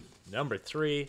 Oh, cool. Uh, this is one I actually rewatched for the show, it's, and it's actually a movie I, I love uh, on all genuine levels. Uh, it uh, is uh, Joseph Ellison's "Don't Go in the House." Don't make me do anything bad, Mother. Don't go in the house because the people who live there aren't people anymore. Don't go in the house. But if you do, don't say we didn't warn you. Uh, AKA, which was interesting, the version I was watching this weekend, which uh, I'll, I'm going to warn you against, uh, was The Burning. So it must have been made, uh, you know, like Friday the 13th was being made at the same time The Burning was happening uh, in uh, New York, New Jersey. this was obviously being made and ended up changing its title, Don't Go in the House. this is a this is a really a fantastic movie, but I, I really fucked up this week and I watched it on Amazon Prime to show my friend Dick, and he had never seen it, and I I, w- I knew it was going to be on this list, but I wanted to rewatch it, and I hadn't seen it for a while. But it was a movie that like I I just always call it like my number one like I need a shower after this movie because there's a couple sequences just so oh make you just feel so dirty and bad. Uh, but uh, we're watching it, and the first murder comes up, and you know, uh, if it doesn't ring a bell yet from the title, uh, one of my favorite books I'll cite often, Nightmare USA. On the front cover, there's a guy in a flame retardant uh, retardant uh, suit, you know, with a flamethrower. And this is basically, uh, you know, when you're watching. Uh, if you're watching Psycho, and you know, I remember being, I don't know, 13 when I'm watching Psycho, and, and the movie ends, and you know, Hitchcock's great, but you're disappointed. There wasn't a single disco scene in that movie. Uh, there's no like guy in a flame retardant suit like burning woman in his house. It's like I don't know what the point is. I mean, it's a little slow for my liking. So, uh, if you want to mix up your Hitchcock, this movie brings those things into. This is one of the most straight ripoffs. I mean, it is just the house is kind of put in the background. Uh, the character has long monologues uh, by himself, uh, talking about his mother. The difference is, like, I think a lot of these better, you know, really high end ripoffs is it kind of shows you stuff that you knew happened in Psycho, but Psycho doesn't show you, which is like the abuse of the mother potentially, like for all we know. Uh, and does the abuse in this movie is really nasty. She takes his um his hands and holds them over the flame of the uh, the stove and like burns really severely this kid's arms and it's really hard to watch you're just watching this and going jesus like you feel the pain but then you're stuck with this character 99% of the screen time walking around his house uh, in in one of my favorite things in any horror film is he's got the uh, burned victims just sitting there in his house dressed up like in his mother's clothes and they just sit around and he talks to them and they are really scary looking and like burnt black figures, like ghostly figures who are just inanimately around his house. And then he uh, goes and starts picking up other women because he's hearing voices saying, You got to purify them, clean them. And his mother's died in the opening. He comes home in one of the early scenes, Mother, Mother, you know, the whole thing. Uh, there's even like a, a t- like a techno score moment that is doing the but doing it on techno and I, my brain was like oh my god i can't believe you got away with that moment but um it's a it's a really like genuine like this isn't just oh it's a ripoff it's a it's a total ripoff but it's its own movie it's it's a little bit more psychodrama um, than just cheap horror film, and it has a couple parts that are genuinely scary. Um, but so I'm watching Amazon Prime, and, the, and, my number one memory this is one of the first girls he picks up. He has her in his. He builds a room in his house that uh, he can light fire. Uh, it's all made of metal. And he's a full body suit of uh, him with his flamethrower. He burns this woman who's in full body. My my memory is pubic hair everything is out. She's a redhead. I mean, this thing was burned in my brain. And we're watching it. I'm showing Dick, and, it's just close ups of her face, and then a shot of the back of her head, and then a close up of his flame, and it was over. And I was like, so I didn't stop the movie, but in my brain, I was like, oh, it must be the last scene that had that. And then the movie gets to the end, and it didn't happen. It was still a good movie. Like he even said it. Maybe as a drama, it almost works better without that. But I was like, what the fuck? Does Amazon Prime. Uh, is it like censoring this? And then we looked it up, and it turns out they are showing the TV theatrical, which was called The Burning and it had had three minutes of the crazy gore, uh, especially this one sequence because the nudity. And this film, kind of like Maniac, was particularly on a, a very uh, nasty watch list where Maniac, uh, a lot of the women's rights groups at that time were protesting like crazy and actually got these movies pulled uh, from screens. I'm pretty sure this was one of the ones that did, it really hurt its theatrical and, and it never really you know did much uh, in theaters. And the director uh, is you know Joseph Ellison, one and done, another one of these guys who only made one film. One of one of the people I dream most of like trying to track down for. Well, he only interview. did Don't Go in the House. He only did it. Don't Go in the House, wow. and he lives in Studio City out here apparently. So when I had Jump Cut, I was trying to like figure out if anyone I knew knew him and no one did. I'm sure now that their Scorpio Scorpions put out the Blu-ray, but apparently that has some issues too uh, with like which cut it is, and there, that has controversy too. You'd have to look at the forums to see what exactly was. I've already kind of forgotten, but. Uh, you know, I I'm I won't tell you to go watch the Prime one, even though I think it's a great movie and it looks great. It's obviously the Blu-ray kind of transfer. Uh, probably look up the you know Scorpion one if that's if that's the best version. Maybe there's a British version. There's a German version from Subculture. Yeah, and that's probably the one. I think Elijah. Drenner worked on that too. Okay, yeah, well, we'll find out for you before we post too much. Uh, it's a it's a really good movie, and and it's and it's one I've thought about for years. Like if I was doing a you know top fifty horror list, it would make it because I think uh, this, it's hard to unnerve me now as a horror fan and having seen so much. But the couple sequences where basically his visions of these people he's killed start kind of coming for him. It's genuinely scary, and and you've sat with this guy for so long that even though his performance is a little big and a little off compared to say Perkins, it- you care about him at the end weirdly enough or i did uh, i think i think it's a really top-notch film but it is a man from start to end complete psycho ripoff I just I can't get over how, like you said, his performance is a little off.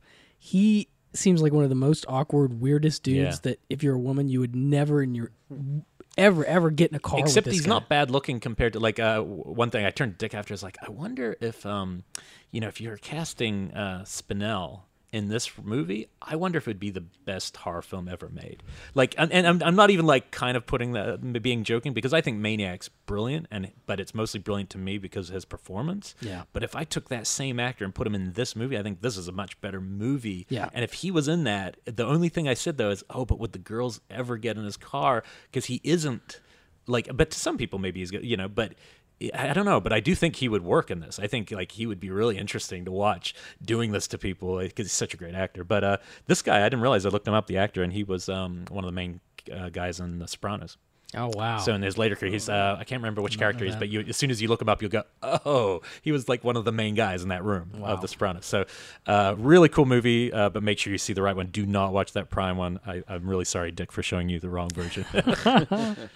Wow. That one's. I, I saw that when I was a kid, and I haven't seen it since, and it damaged me. yeah, it's it's a Like, pretty horrific. It messed film. me up. And that scene that you're talking about is the scene I remember. Yeah. The girl in the room, and I mean, it's the cover of Nightmare USA. You're just Yeah, like, man. and and there's this great interview with Joseph Ellison in that. So so it exists on you know written format, and uh, that book's so good.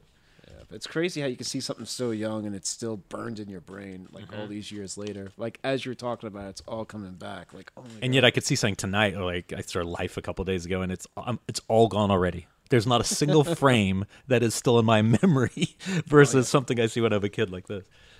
That's true. I'm the same way with a lot of films. I'll I'll see like new releases and then a couple months later I can't remember a single scene from that film. Yeah. You know. And I don't think it's just our memories of being kids. I do think movies are are are built up. I mean, it's like Shane Black talks about. Like, there's almost a for- formula that they're given, saying, you know, with the Marvel movie, you have to hit here, then we have to have 20 minutes of like just watching stuff happen and visual effects, and then we get a little bit of character stuff. And that's oh man, that's depressing. you know, the idea of making it by numbers. There's nothing worse. That's why I think I like some of these movies because they're breaking. They're yeah, they're copying something that was popular to make money, but then the all these crazy original ideas are filtering into these movies we're talking about, and somehow it makes them so watchable. Whether it's good or bad, I think you could save that judgment, but they're just watchable. You could easily watch almost any movie we're going to talk about today and probably have had a good time, I'm going to guess. Well, we'll see. Let's see what Yeah. your number two is. Uh, my number two isn't a good movie, but I love it because every time I watch it, I just get sucked into it. And it's from 1989, and it's called Terminator 2. But this came out before Terminator 2, and it's not a Terminator ripoff; it's an Aliens ripoff, and it's and it also has the title Shocking Dark. They thought they were fighting only against aliens.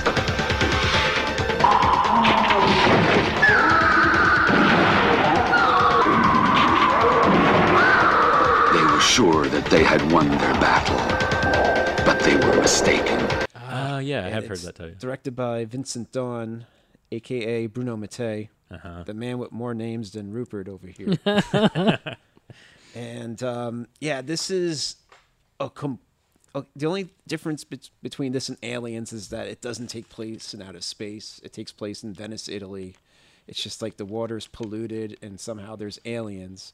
So a group of Marines known as the Megaforce. Oh no way! Yeah, go with two scientists. One's name is Sarah because it's a ripoff of Sarah Connor, and the other one, other scientist's name is Samuel Fuller.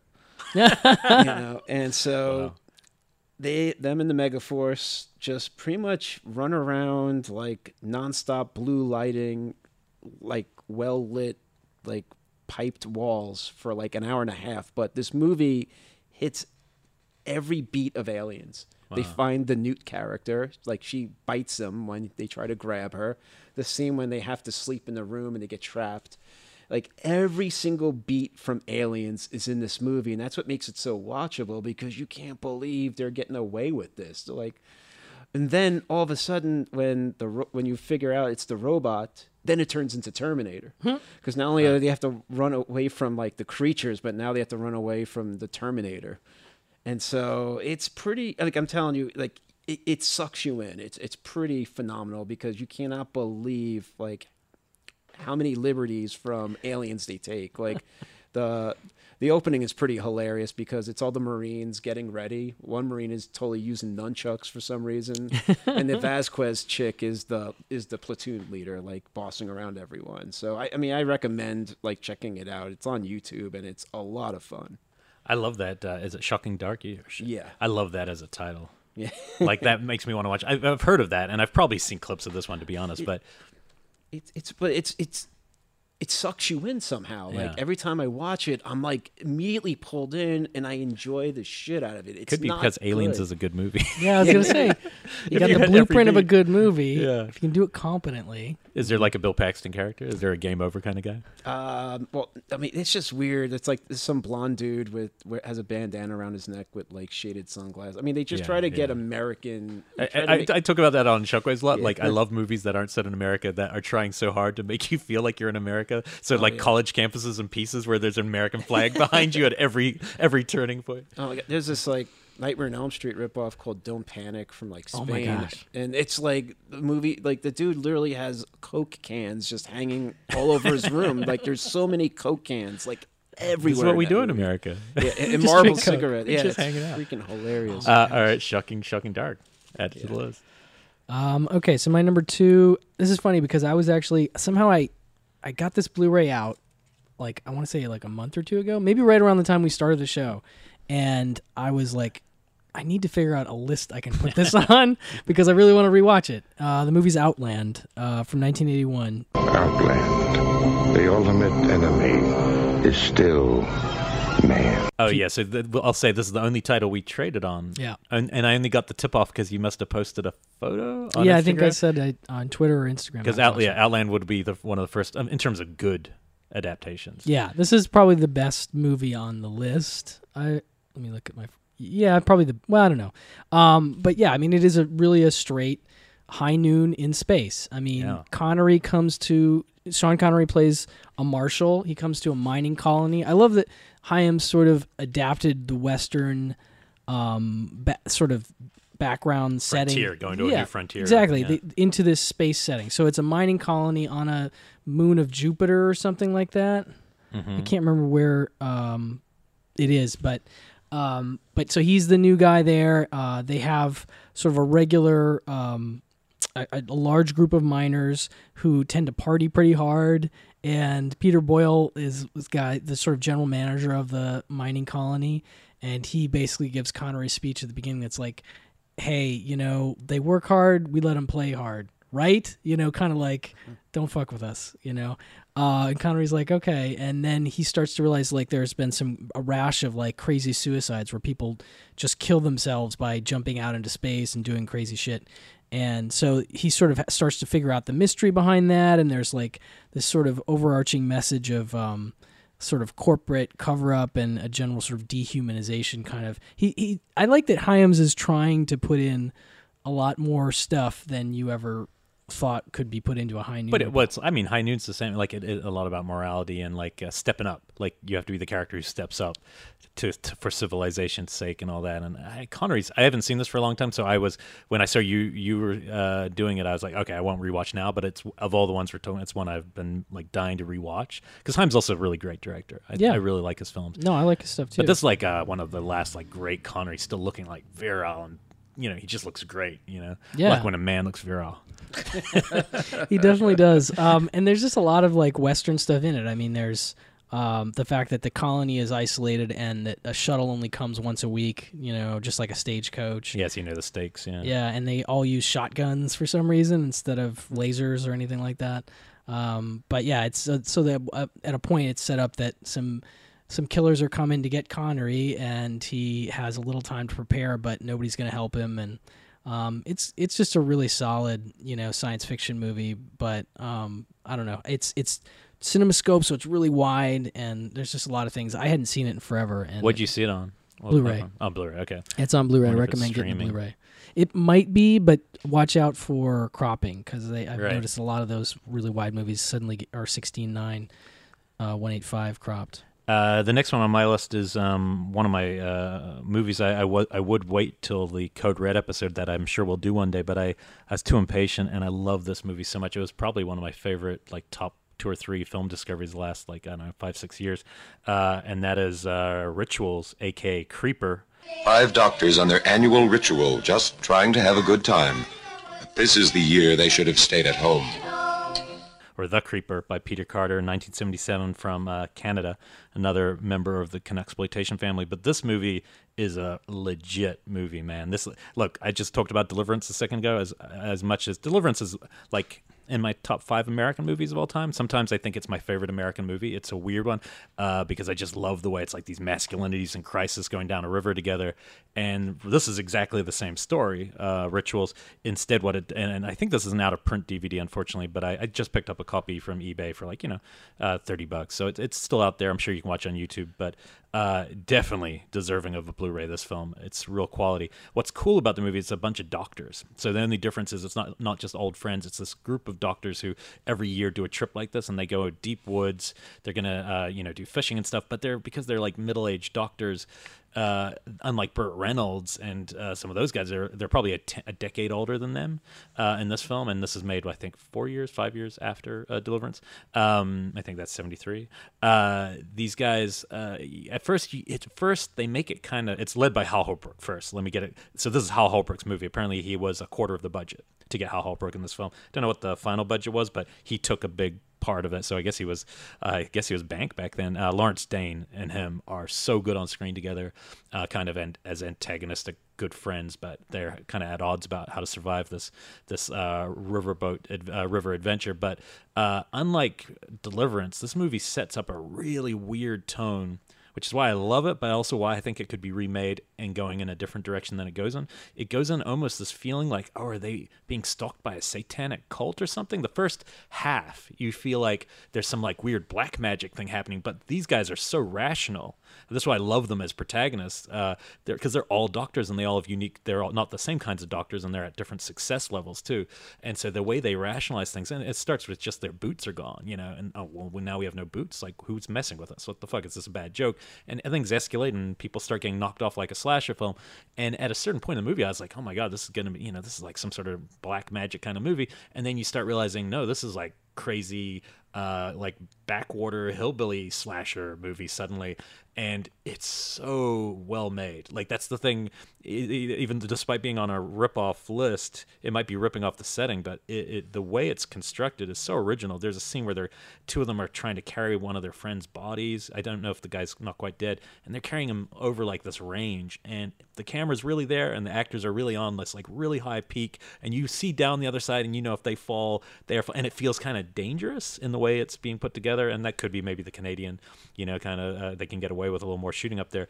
It's really like a terrific movie. Like really really one of the best movies i'll probably get to recommend on the show of this kind of in terms of being ex- still an exploitation film for the most part.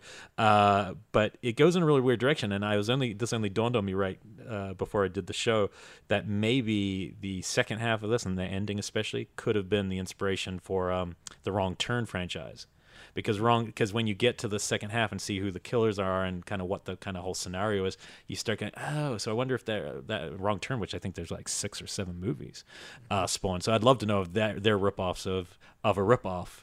Uh, copy of a copy, uh, but this is this is one I really think. Um, again, we'll put up the uh, trailer to, but I remember doing it for one of your lists a couple years ago. Maybe it was last year.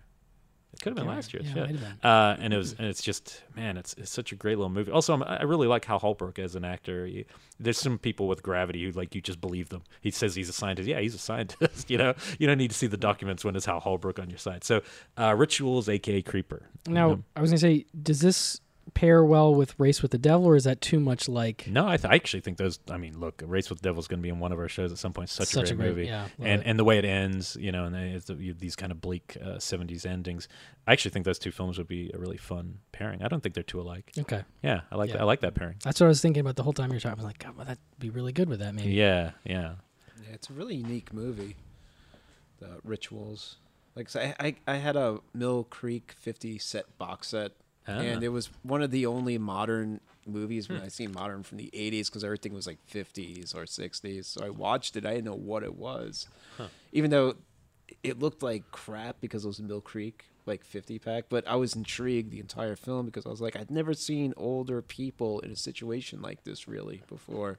Well, and then and watching it this time, I was thinking, oh yeah, I, I mean, I, I should actually look it up, but it, it genuinely crossed my mind, like, what if you just remake this movie, but you go with this satanic, like, because that stuff's really creepy in the middle of that movie. And you're like, what if that was happening to these people? What would happen? It's a that's a good movie already. Mhm. Uh, but I don't know the rights. I'll have to. I'll try to do a little research between now and then to find out why this one. I mean, we know it was out for Code Red for a little while, but there must be a reason holding this back from Blu-ray.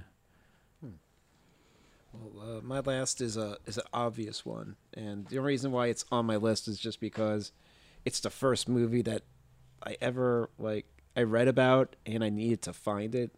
And when I needed to find it, I'm talking about it was like the '80s, and I couldn't, you know, go online. I just I had to like put on my Indiana Jones fedora and just freaking search for it. It was the first movie that got me obsessed with trying to find a movie I couldn't Oh, yeah. find. We talk about that a lot. Yeah. and it was I read about it. I read about it in this magazine called Deep Red, where I, I got I got it from a Fang. I read about this magazine called Deep Red in Fangoria, ordered it, and this film just caught my eye. And so this is kind of like a two for. There's two films in here because this is a rip. First, it's a rip off, and then the second film is a rip off of a rip off. and so it's uh, it's the Last Shark. Now, local kids avenge friends dead. Kill killer shark.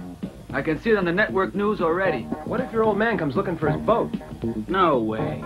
He's too busy to go cruising. Nice. And I love your shark stuff. I love yeah, it. and and then it's Jaws five because Jaws five is a ripoff of the Last Shark, and the Last Shark is a ripoff of Jaws. Is it also the Great White, or is that different? It's the same movie. It's Great White, The Last Shark, and then also sometimes it's called The Last Jaws. And then it's Jaws 5, and it's also referred to as Cruel Jaws. It's my shark, Rod. Has to be. The hell it is! There are bodies out there, and more to come if we don't end this thing. It's coming right at us! Great White. The most terrifying motion picture of 1982. Great White. Rated PG. But oh, so what's weird is Cool, that yeah. The Last Shark came out and it played for like two weeks, and Universal had it pulled from the theaters. And I, it kind of, I guess, it crippled the company because the company ended up like closing down a couple of years later. But they, they, they pulled it from the theaters because The Last Shark is exactly Jaws, beat for beat, and elements of Jaws too. But then in the 90s, for some reason, they just pretty much redid it for TV. They used all the shark footage from The Last Shark, but they just reshot all the characters. And so it's interesting if you just compare the movies side to side. Like, for instance, there's a scene in The Last Shark where a bunch of kids jump on a boat to find the shark. And so in Jaws 5, it's the same scene. A group of kids jump on a boat to find the shark. But they just pretty much edit out all the scenes with the kids and they just put in the new actors from the 90s. But uh, Jaws 5 is way more entertaining, but The Last Shark is more gorier because when. Which which one has the jaw, uh, the shark coming out, kind of biting onto the helicopter? Um, th- he bites the helicopter in the last shark. Yeah.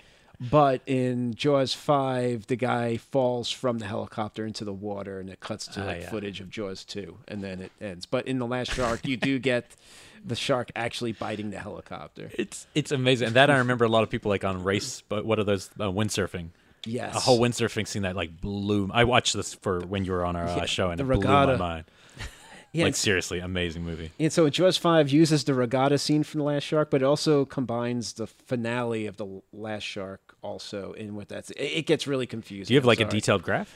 Um, Because I want you to create that I for our a pi- listeners. It, it's uh yeah, I don't know. I find both movies entertaining, but I always go for uh, Jaws 5 So, because I often see it referred to as Cruel Jaws. So, Cruel Jaws is which one of those? uh, it's the Last Shark. J- Jaws 5 Oh, is Jaws Cruel 5. Jaws, and then Last Shark is Great White. Cruel Jaws is amazing. so, Gra- Last Shark and Great White have Vic Morrow, Yes. and Cruel Jaws is the Italian version of that. Yeah, with the Hulk Hogan. I was just gonna say that. There's this dude Oh, who that's looks right, just yes. like Hulk Hogan. Yes. It's Yeah, we gotta post that guy. And they use like Star Wars music in Cruel yes, Jaws. they use the Star Wars music, and, yeah, and footage of and like underwater shots of Jaws. I remember this is this is this came up. Scream Factory was going to release this movie, Mm-hmm. and then everybody, including myself, and I think I maybe emailed or talked to you somewhere. I don't know, but I was like, "Oh my god, they're going to put out Cruel Jaws! That's amazing!" And then I was like, "Well, wait a minute. There's like Star, there's footage from other movies in it. There's Star Wars music." And then they, uh, you know, soon after that, Scream Factory was like, "Um, yeah, no, we're not doing that." That would have a lot of clearances probably for that. But what a Would've cool movie if somebody. Oh, it's somebody so good, it. though. Uh, I love Cruel Jaws. Uh, one that's nowhere near as fun, but it sounds like we're not talking about it just because uh, it's another kind of Jaws rip, but like a legit one. I remember was Orca. Do you remember Orca? Oh, yeah. Mm-hmm. with Richard Harris. I remember watching. it. It's nowhere near as fun as that. I mean, but it's a very serious, like sad. movie. It's a Yeah, sad Yeah. movie. It- it's an interesting movie, but uh, you know, it's more definitely more in line with oh, we're gonna win an Oscar by making Jaws, but an Oscar film, which is also a weird choice, but Mhm. it's it's a good one. But yeah, Cruel Jaws, uh, Last Shark are bon- Do you have a original poster of either of those? I remember always every time on eBay, I always think about you and go, one day I have to buy you a poster of one of those movies. I have the I have Great White's poster. Was that the one with the mouth? The girl Yeah. is just on a yeah. and- There's actually three posters for it. There's the teaser poster, which is kind of hard to find, with just the hand coming out of the water and Uh-huh. a shark fin. Uh-huh. And then there's one with just shark facts. you know, I like That's that. it. So there's like they, they they spent a lot of money. Yeah, yeah, On that. I mean, well, they spent seven million on the film, but then marketing they spent like four million, and then you know two weeks later it got pulled from the theaters. How much was the original Jaws? Um, that's a good question. Probably like twenty. Yeah, I mean, But like I said, the company went under like a couple Yeah. years later. Well, I mean, yeah, I mean, if you're if you are forced to pull your movie, I mean, game over in this time. That's and it's still not really officially available. Not or- really, but I actually I went. you sent it to me once. I, I, yeah, I sent it to you, Jaws five, and oh yeah, seven What- Jaws. Jaws is supposedly a seven million dollar Oh, movie. wow. so it it's had the more same- expensive than Jaws. Well, they shot it. They shot Last Jaws in like Malta, and supposedly someone did. Die. I found like a new. I, I did a lot of research on it, um, and I found like a newspaper article that someone did die while making that movie by a Yeah. shark. Oh, oh shit. Yeah, Yikes. which is pretty. And is that your favorite uh, shark exploitation film?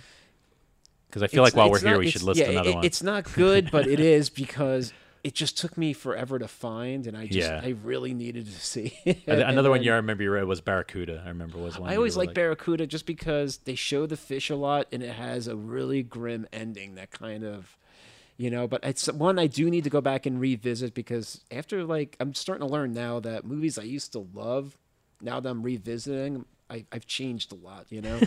Because Rupert years ago gave me the idea to do a, uh, a a top 100 list, and then I update it like every year, and I start to notice like every year my taste does start to change. You know, certain movies split and like newer ones come in. So I do need to rewatch Barracuda, but I used to love it just because. You sold out, man. Yeah, so now, no, but I still love like you know.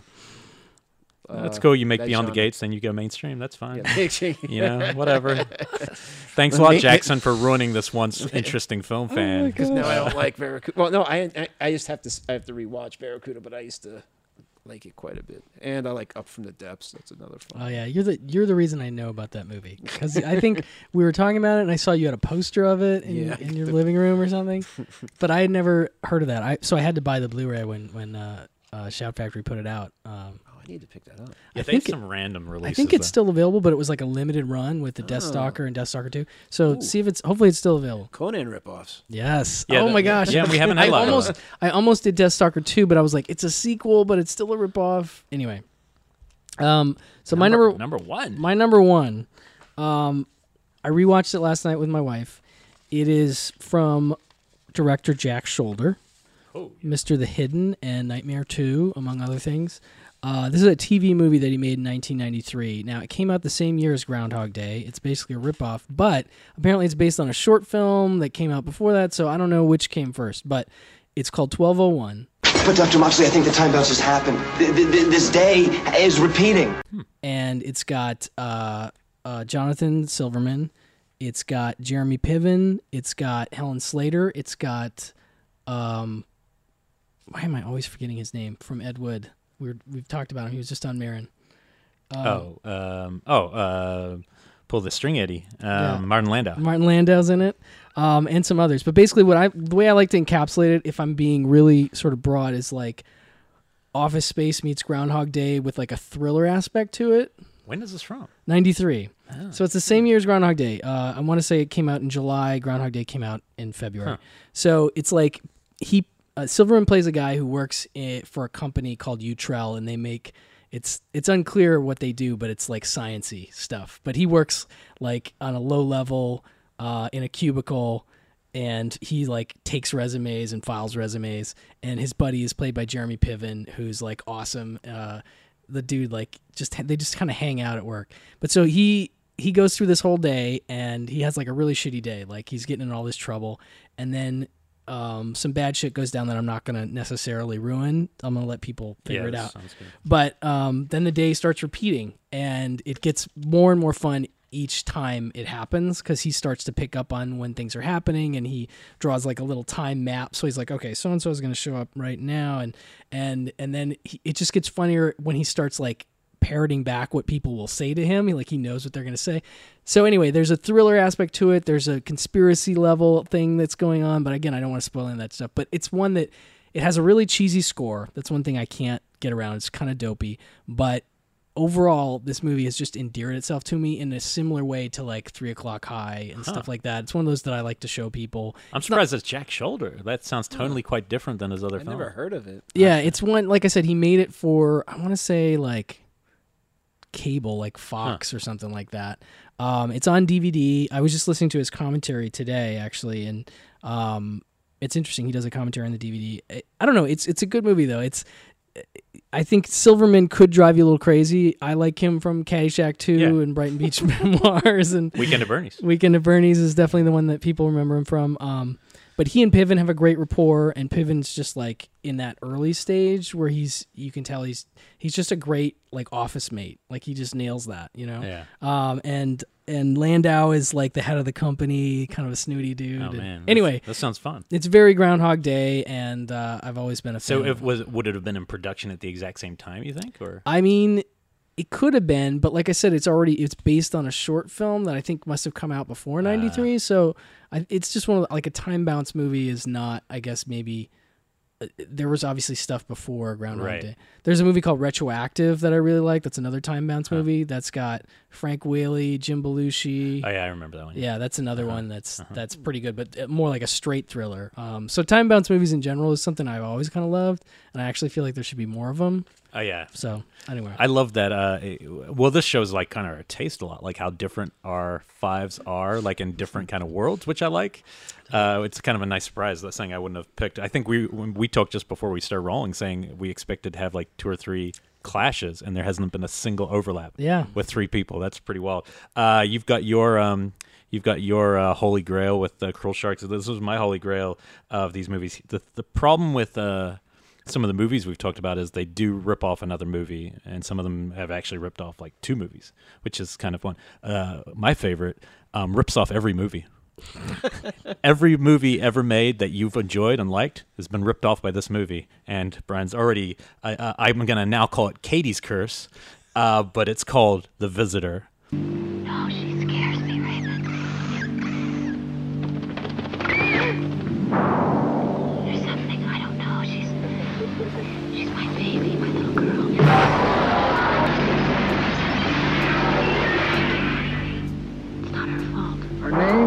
Katie Collins. She'll be eight years old.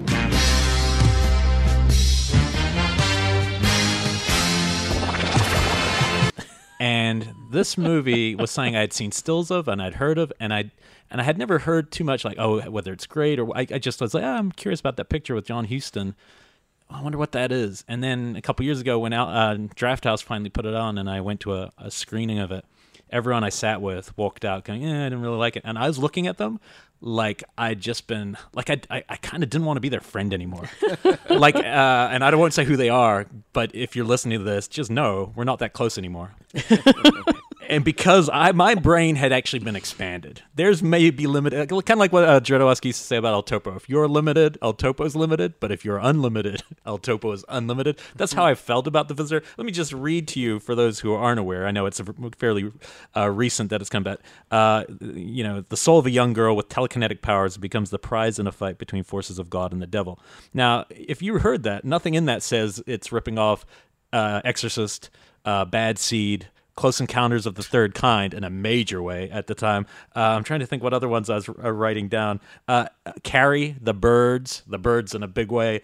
Uh, and then, uh, weirdly enough, there's Lady from Shanghai references. This movie is literally like, oh shit. And, it, and the crazy part is, it's Fellini's assistant.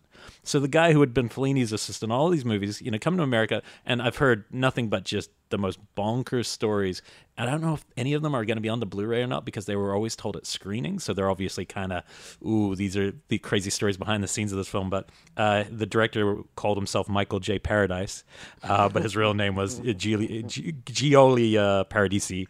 Uh, he was. Um, a character from the sound of it. Uh, the, there's an American screenwriter credited for this movie, and he tells a story, which I think might be one of my favorite images in my brain. Which is uh, he writes the script and he's typed it all on on a typewriter, and he's uh, like uh, 20 stories up in a building.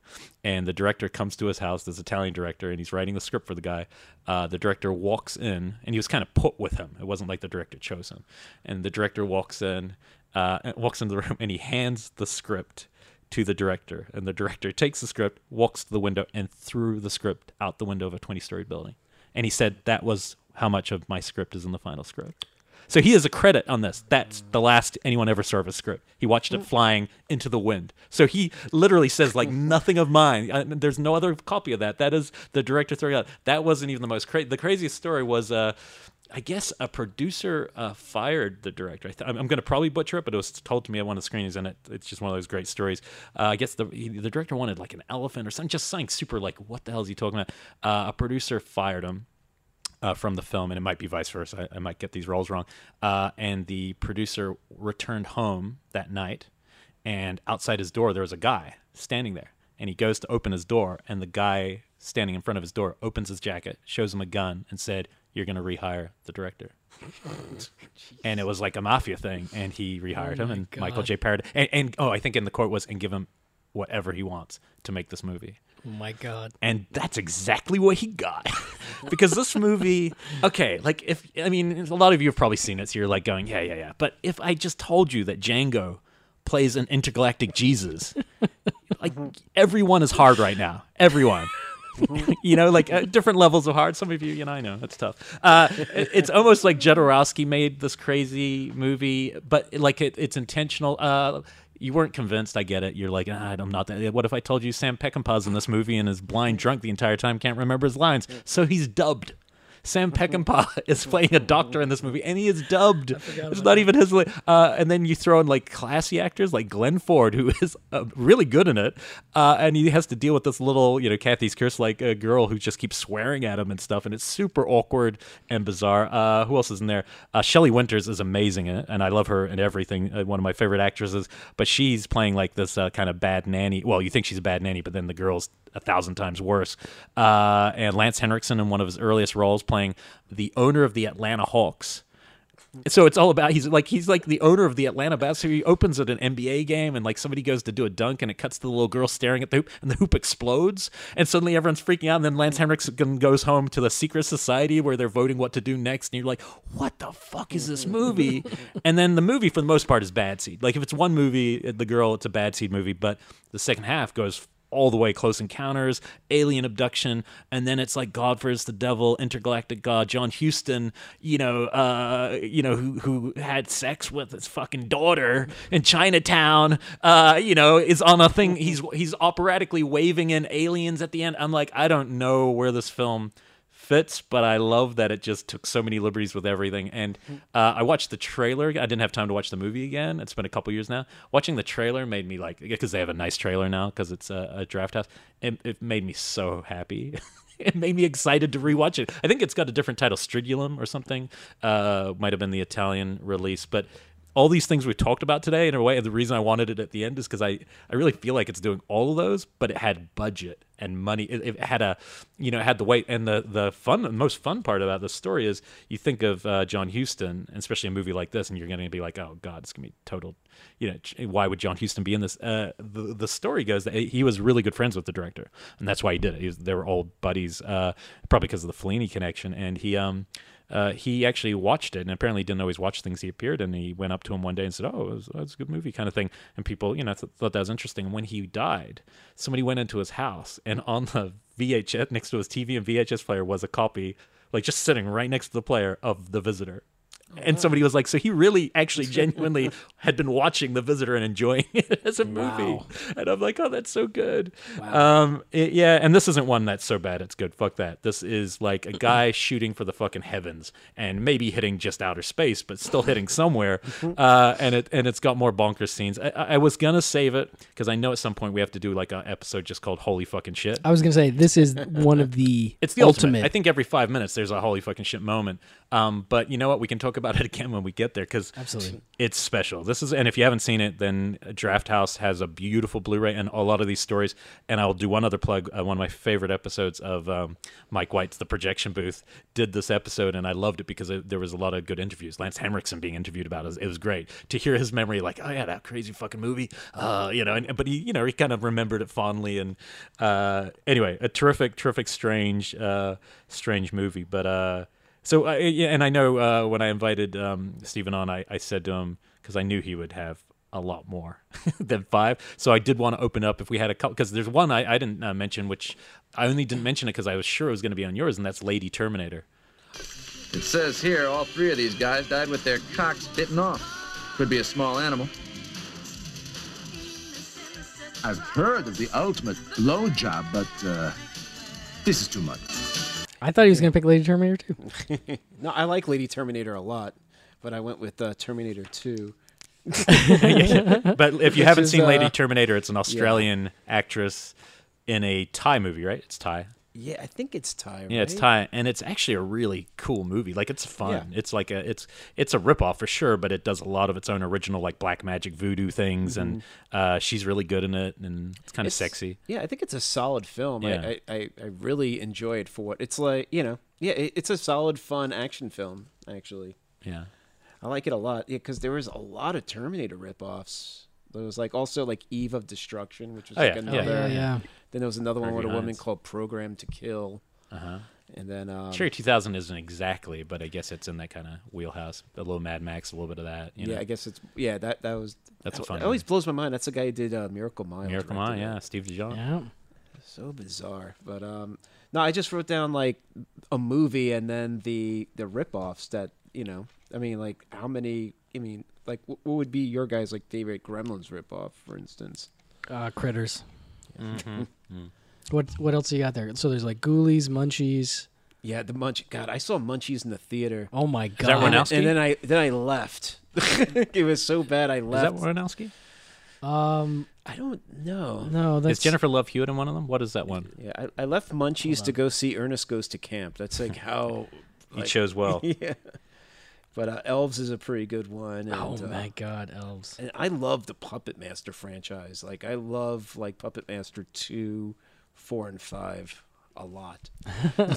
And they're getting a big budget remake, right? I have no idea. That's what I No, the Bone Tomahawk guy wrote it. Really? And Barbara Crampton's on board. Yeah, yeah, it's it's actually happening for real. It's I'd like to see. I mean, I- I don't really like the first uh, Puppet Master, but I think two is really solid, and I think they do something interesting with three. But four and five, I really like because that's when they turn good. I think you can watch that with your daughter. Yeah? Yeah, four and five because that's when they turn good. Oh, You nice. know? I'm And surprised no one did many Dude, doll I have movies. seen maybe the first one. It's ridiculous. I've not seen any of the Puppet Masters. Yeah, the first one's not really. I'm not really into the. and that might have been one, why I didn't go any further because Yeah. I was like, oh, it was okay, but But two is uh, is I think is much better. I gotta watch these sequels. And then no, ju- yeah, but you can stop after probably five because you know, from there, it's. I mean, they're they're at least they're interesting because they do like retro puppet masks, or they they go back to World War II and stuff like that. So at least they do interesting things. But after five, you know, like you know, it's like after Transfers two, it really Yeah, starts. Transformers Two is cool. One and two are fun. Yeah. but do you so you consider those Gremlins ripoffs? I kind of. I guess like you're bringing a toy home and. I mean, or would it be a a uh, a Child's Play? Yeah, I mean, ripoff? Child's Play had a lot, and I was totally expecting somebody here to do one of the Child Dolly Dearest. Neither, none of us had seen it. So, Yeah, I sounds like, Pinocchio's Revenge. yeah, there's uh, there's a ton. and then um, tons of Jaws. Like, I, I can't believe how many Exorcist ones came up. Oh yeah, and we didn't talk about Beyond the Beyond the Door, which is a major one. Like that movie's crazy. It's fun though. That's a fun fun Yeah, ripoff. Jack Jackson introduced me to that one. He took me to New Beverly, and I just how much Cam like the kid drinks Campbell's soup throughout that whole film. Oh, yeah, that's yeah. what disturbs me the most about that film. a, a, a ripoff I haven't seen yet, but somebody sent it to us, a Shockwaves listener, and I'm I'm excited to hear it. Is the all deaf Dracula ripoff Deafula? And I'm really curious to watch that one. It's all in sign language, and he's like literally it's just Dracula, but he's deaf. Which you can you can actually rip off Dracula without it being a ripoff, technically, because of the copyright. Uh, you know, some of these stories are legally uh, something you can re- redo because of the copyright laws. Uh, Alligator, I figured will come up on another show because we all think that's just a top notch uh, script by I, Sayles. I love kill alligator movies. Oh yeah, reason. yeah, yeah. there What's was a little spate of those for a little while. you Yeah. know? What's the Italian one? I'm trying to think of. Um, Great alligator. yeah, who directed that? I do not know off the top. Of my All right. head. Yeah. Um, well, I think that we probably gave people a number of movies to listen to this week. I, I, I think this is the most I've had to kind of. I have I have just a couple. Well, actually, just one. I mean, because I, I had Battle Beyond the Stars and Star Crash. I mean, I felt like those were more obvious, but I didn't do. But then I, I like uh, Sybil Danning. Oh in- my god, in that movie. Oh my god. Carol Caroline Munro. Um, but there's one called Remote from 1993. This is a kids movie, but it's it's a straight Home Alone ripoff, basically. Oh, yeah, yeah, yeah, Where the kid it. has all the remote control toys and shit. It's it's yeah. from Full Moon. It's it's uh produced by Full Moon, and, but it's never gotten uh anything beyond a VHS release that I know of. Um, which is too bad because uh, I like that stuff. I was showing my daughter the Prehysteria movies, and I was trying to think, are those like the, kind of Jurassic Park, but they aren't exactly. So, uh, but even those have foreign DVDs, but this doesn't. So, Yeah, this this week will be a little trickier to track down some of the titles, but YouTube and we'll definitely put up trailers for everything. There, there's one Home Alone ripoff I just can't find. It's called Deadly Games or Silent Night, and it's like it's supposed to be like a little bit more bloodier version of Home Alone. oh, I haven't seen that one. I can't find it anywhere. But another, you know, another. There was a bunch of Predator ripoffs. There's like an interesting Filipino one you can watch on YouTube, which is pretty. It's charming. It's called Bangis, B A N G I S, because you know it's just it's charming. And then there's Red Brown and Robo War. Oh, and Red then, Brown. Then I guess Van Damme ripped off himself because Bloodsport, you know, kind of spawned Blood Fist, but Van Damme remade Bloodsport with the Quest Oh my god! if you gosh! think about yeah, it. yeah. You know, ripped himself off. And then I guess, you know, a cool alien one was Alien 2 because they tried to do Alien on Earth, but instead of a chest papa, it was a face papa. The alien pops out of the guy's face. Are you a contamination fan? I found that a little like- slow. Contamination is kind of I, it. There's I like the, the, the gore effects. Yeah, the aesthetic, the aesthetics of the alien sequences are great, Mhm. but the, all the drama in between feels more like zombie than it does an alien movie, and it just kind of drags. Yeah, zombie. You know, yeah, I- exactly. I, I like alien ripoffs when they kind of when they make a different when they take Giger's design, like like for like I brought up Forbidden World, they literally took Giger's design and combined it with Audrey from Little Shop of Horrors. So I just love like that extreme big faced teeth. Li- uh, I feel like Life kind of does that. The alien in the new movie Life, it felt like a ghostly. Uh, it felt. I I kept joking. It felt like the the prequel to a Little Shop of Horrors of how it got here. Or How something. is it? I, I, didn't really care for it much. It has a couple good scenes. It's a B movie for sure. It's like a big budget B movie, but you're kind of like, why does this exist? It's a strange one. It just doesn't. It doesn't. The cast. The difference is like when you watch Alien, you're like, man, the cast of this. You believe they're all these working class guys and they're really interesting. This is like kind of intellectuals and there's something kind of cold about it. But uh, you know, some people are liking it. yeah, I I like I, I was curious about that. I like sci-fi horror. I mean, it's shot beautifully. It's, it looks great. Um, we, uh, I think we probably are, are at our time. I mean, there's so many, so many Yeah. interesting ones. We'll probably uh, maybe get you to give us a couple, like a little guest post or something. It'd be cool to like uh, keep this this weirdness going. Oh, there, there was one last one. Uh, there was a Carrie ripoff. I used to love when I was a kid called Jennifer because she, Oh, she got picked Yeah. on, but she can control insect, not insects like uh, Snakes, snakes, right? Yeah. Yes, that one was. I think Scorpion put out a Blu-ray of that. Yeah, Yeah. I'd never seen that. Until I haven't seen it since I was a kid, actually, but I used to love that movie. Yeah, I like I like Carrie. Sometimes I well, I don't want to say I like Carrie ripoffs more than Carrie, but sometimes I feel more like watching a Carrie ripoff. Yeah, and that's the funny thing. Like we say ripoffs, but when we think about the genres we're talking about, these some of these just become tropes that everyone then does. So because otherwise, every slasher film we would look back as a ripoff of Halloween, but they're not always, you know. And Halloween's just after Black Christmas, so who's ripping off who? But uh, anyway, there's there's a lot of cool movies uh, stuck in deep. Yeah, deep. Like who's ripping off who? Holocaust, yeah. thanks, man. We're gonna end on a deep.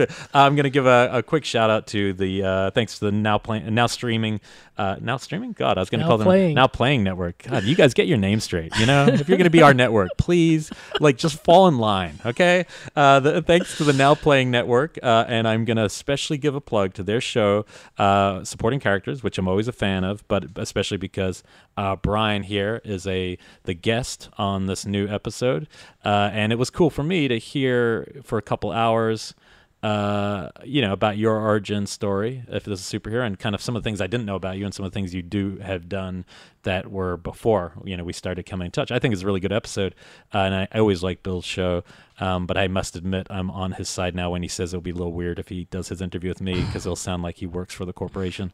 It's all right. I mean, but I appreciate that you that you liked the interview. It was fun to talk to Bill, and it's a great show. And I, I'm not, I don't know about my episode, uh, but uh, but uh, you know, people people can check it out if they're interested in more personal details about me and my story. Um, so yeah, so give that a listen. Uh, they've always got a ton of new shows, and we'll uh, pick a different one next week. So uh, thanks, uh, Stephen, for joining us. Before we go, uh, I, I totally forgot, but I'm not going to let you go until you at least tell us just the, the the kind of byline. You're working on a film that I just am utterly fascinated and like so excited. And I think this is the perfect crowd to hear what it is. Yeah, with Jim Coons. Uh, just give us a little taste of what it's going to be. Yeah, it's really quick. I'm producing for Jim Coon's uh, documentary on movie novelizations, so we're still in the process. But you know, yeah, thank you for letting me play. Oh no, man! You like you- when you, uh, we were sitting. Was it at the Deadly Pricing? No, it was at um Back to School, right? Yes. We were sitting at uh, the, these outdoor screenings I was talking about, and we saw Back to School together. and We're sitting next to each other. And when you started telling me, I got so excited because I wasn't a kid who uh, grew up on novelizations. I have a, actually a weird thing about if I see a movie, I'll never read the book, no matter what. Doesn't matter what you do. I don't care. Like I'll never ever like The Shining. I've never been able to read because I've seen the movie. I don't want to read your your stinking uh, book, Stephen King. I've seen Stanley.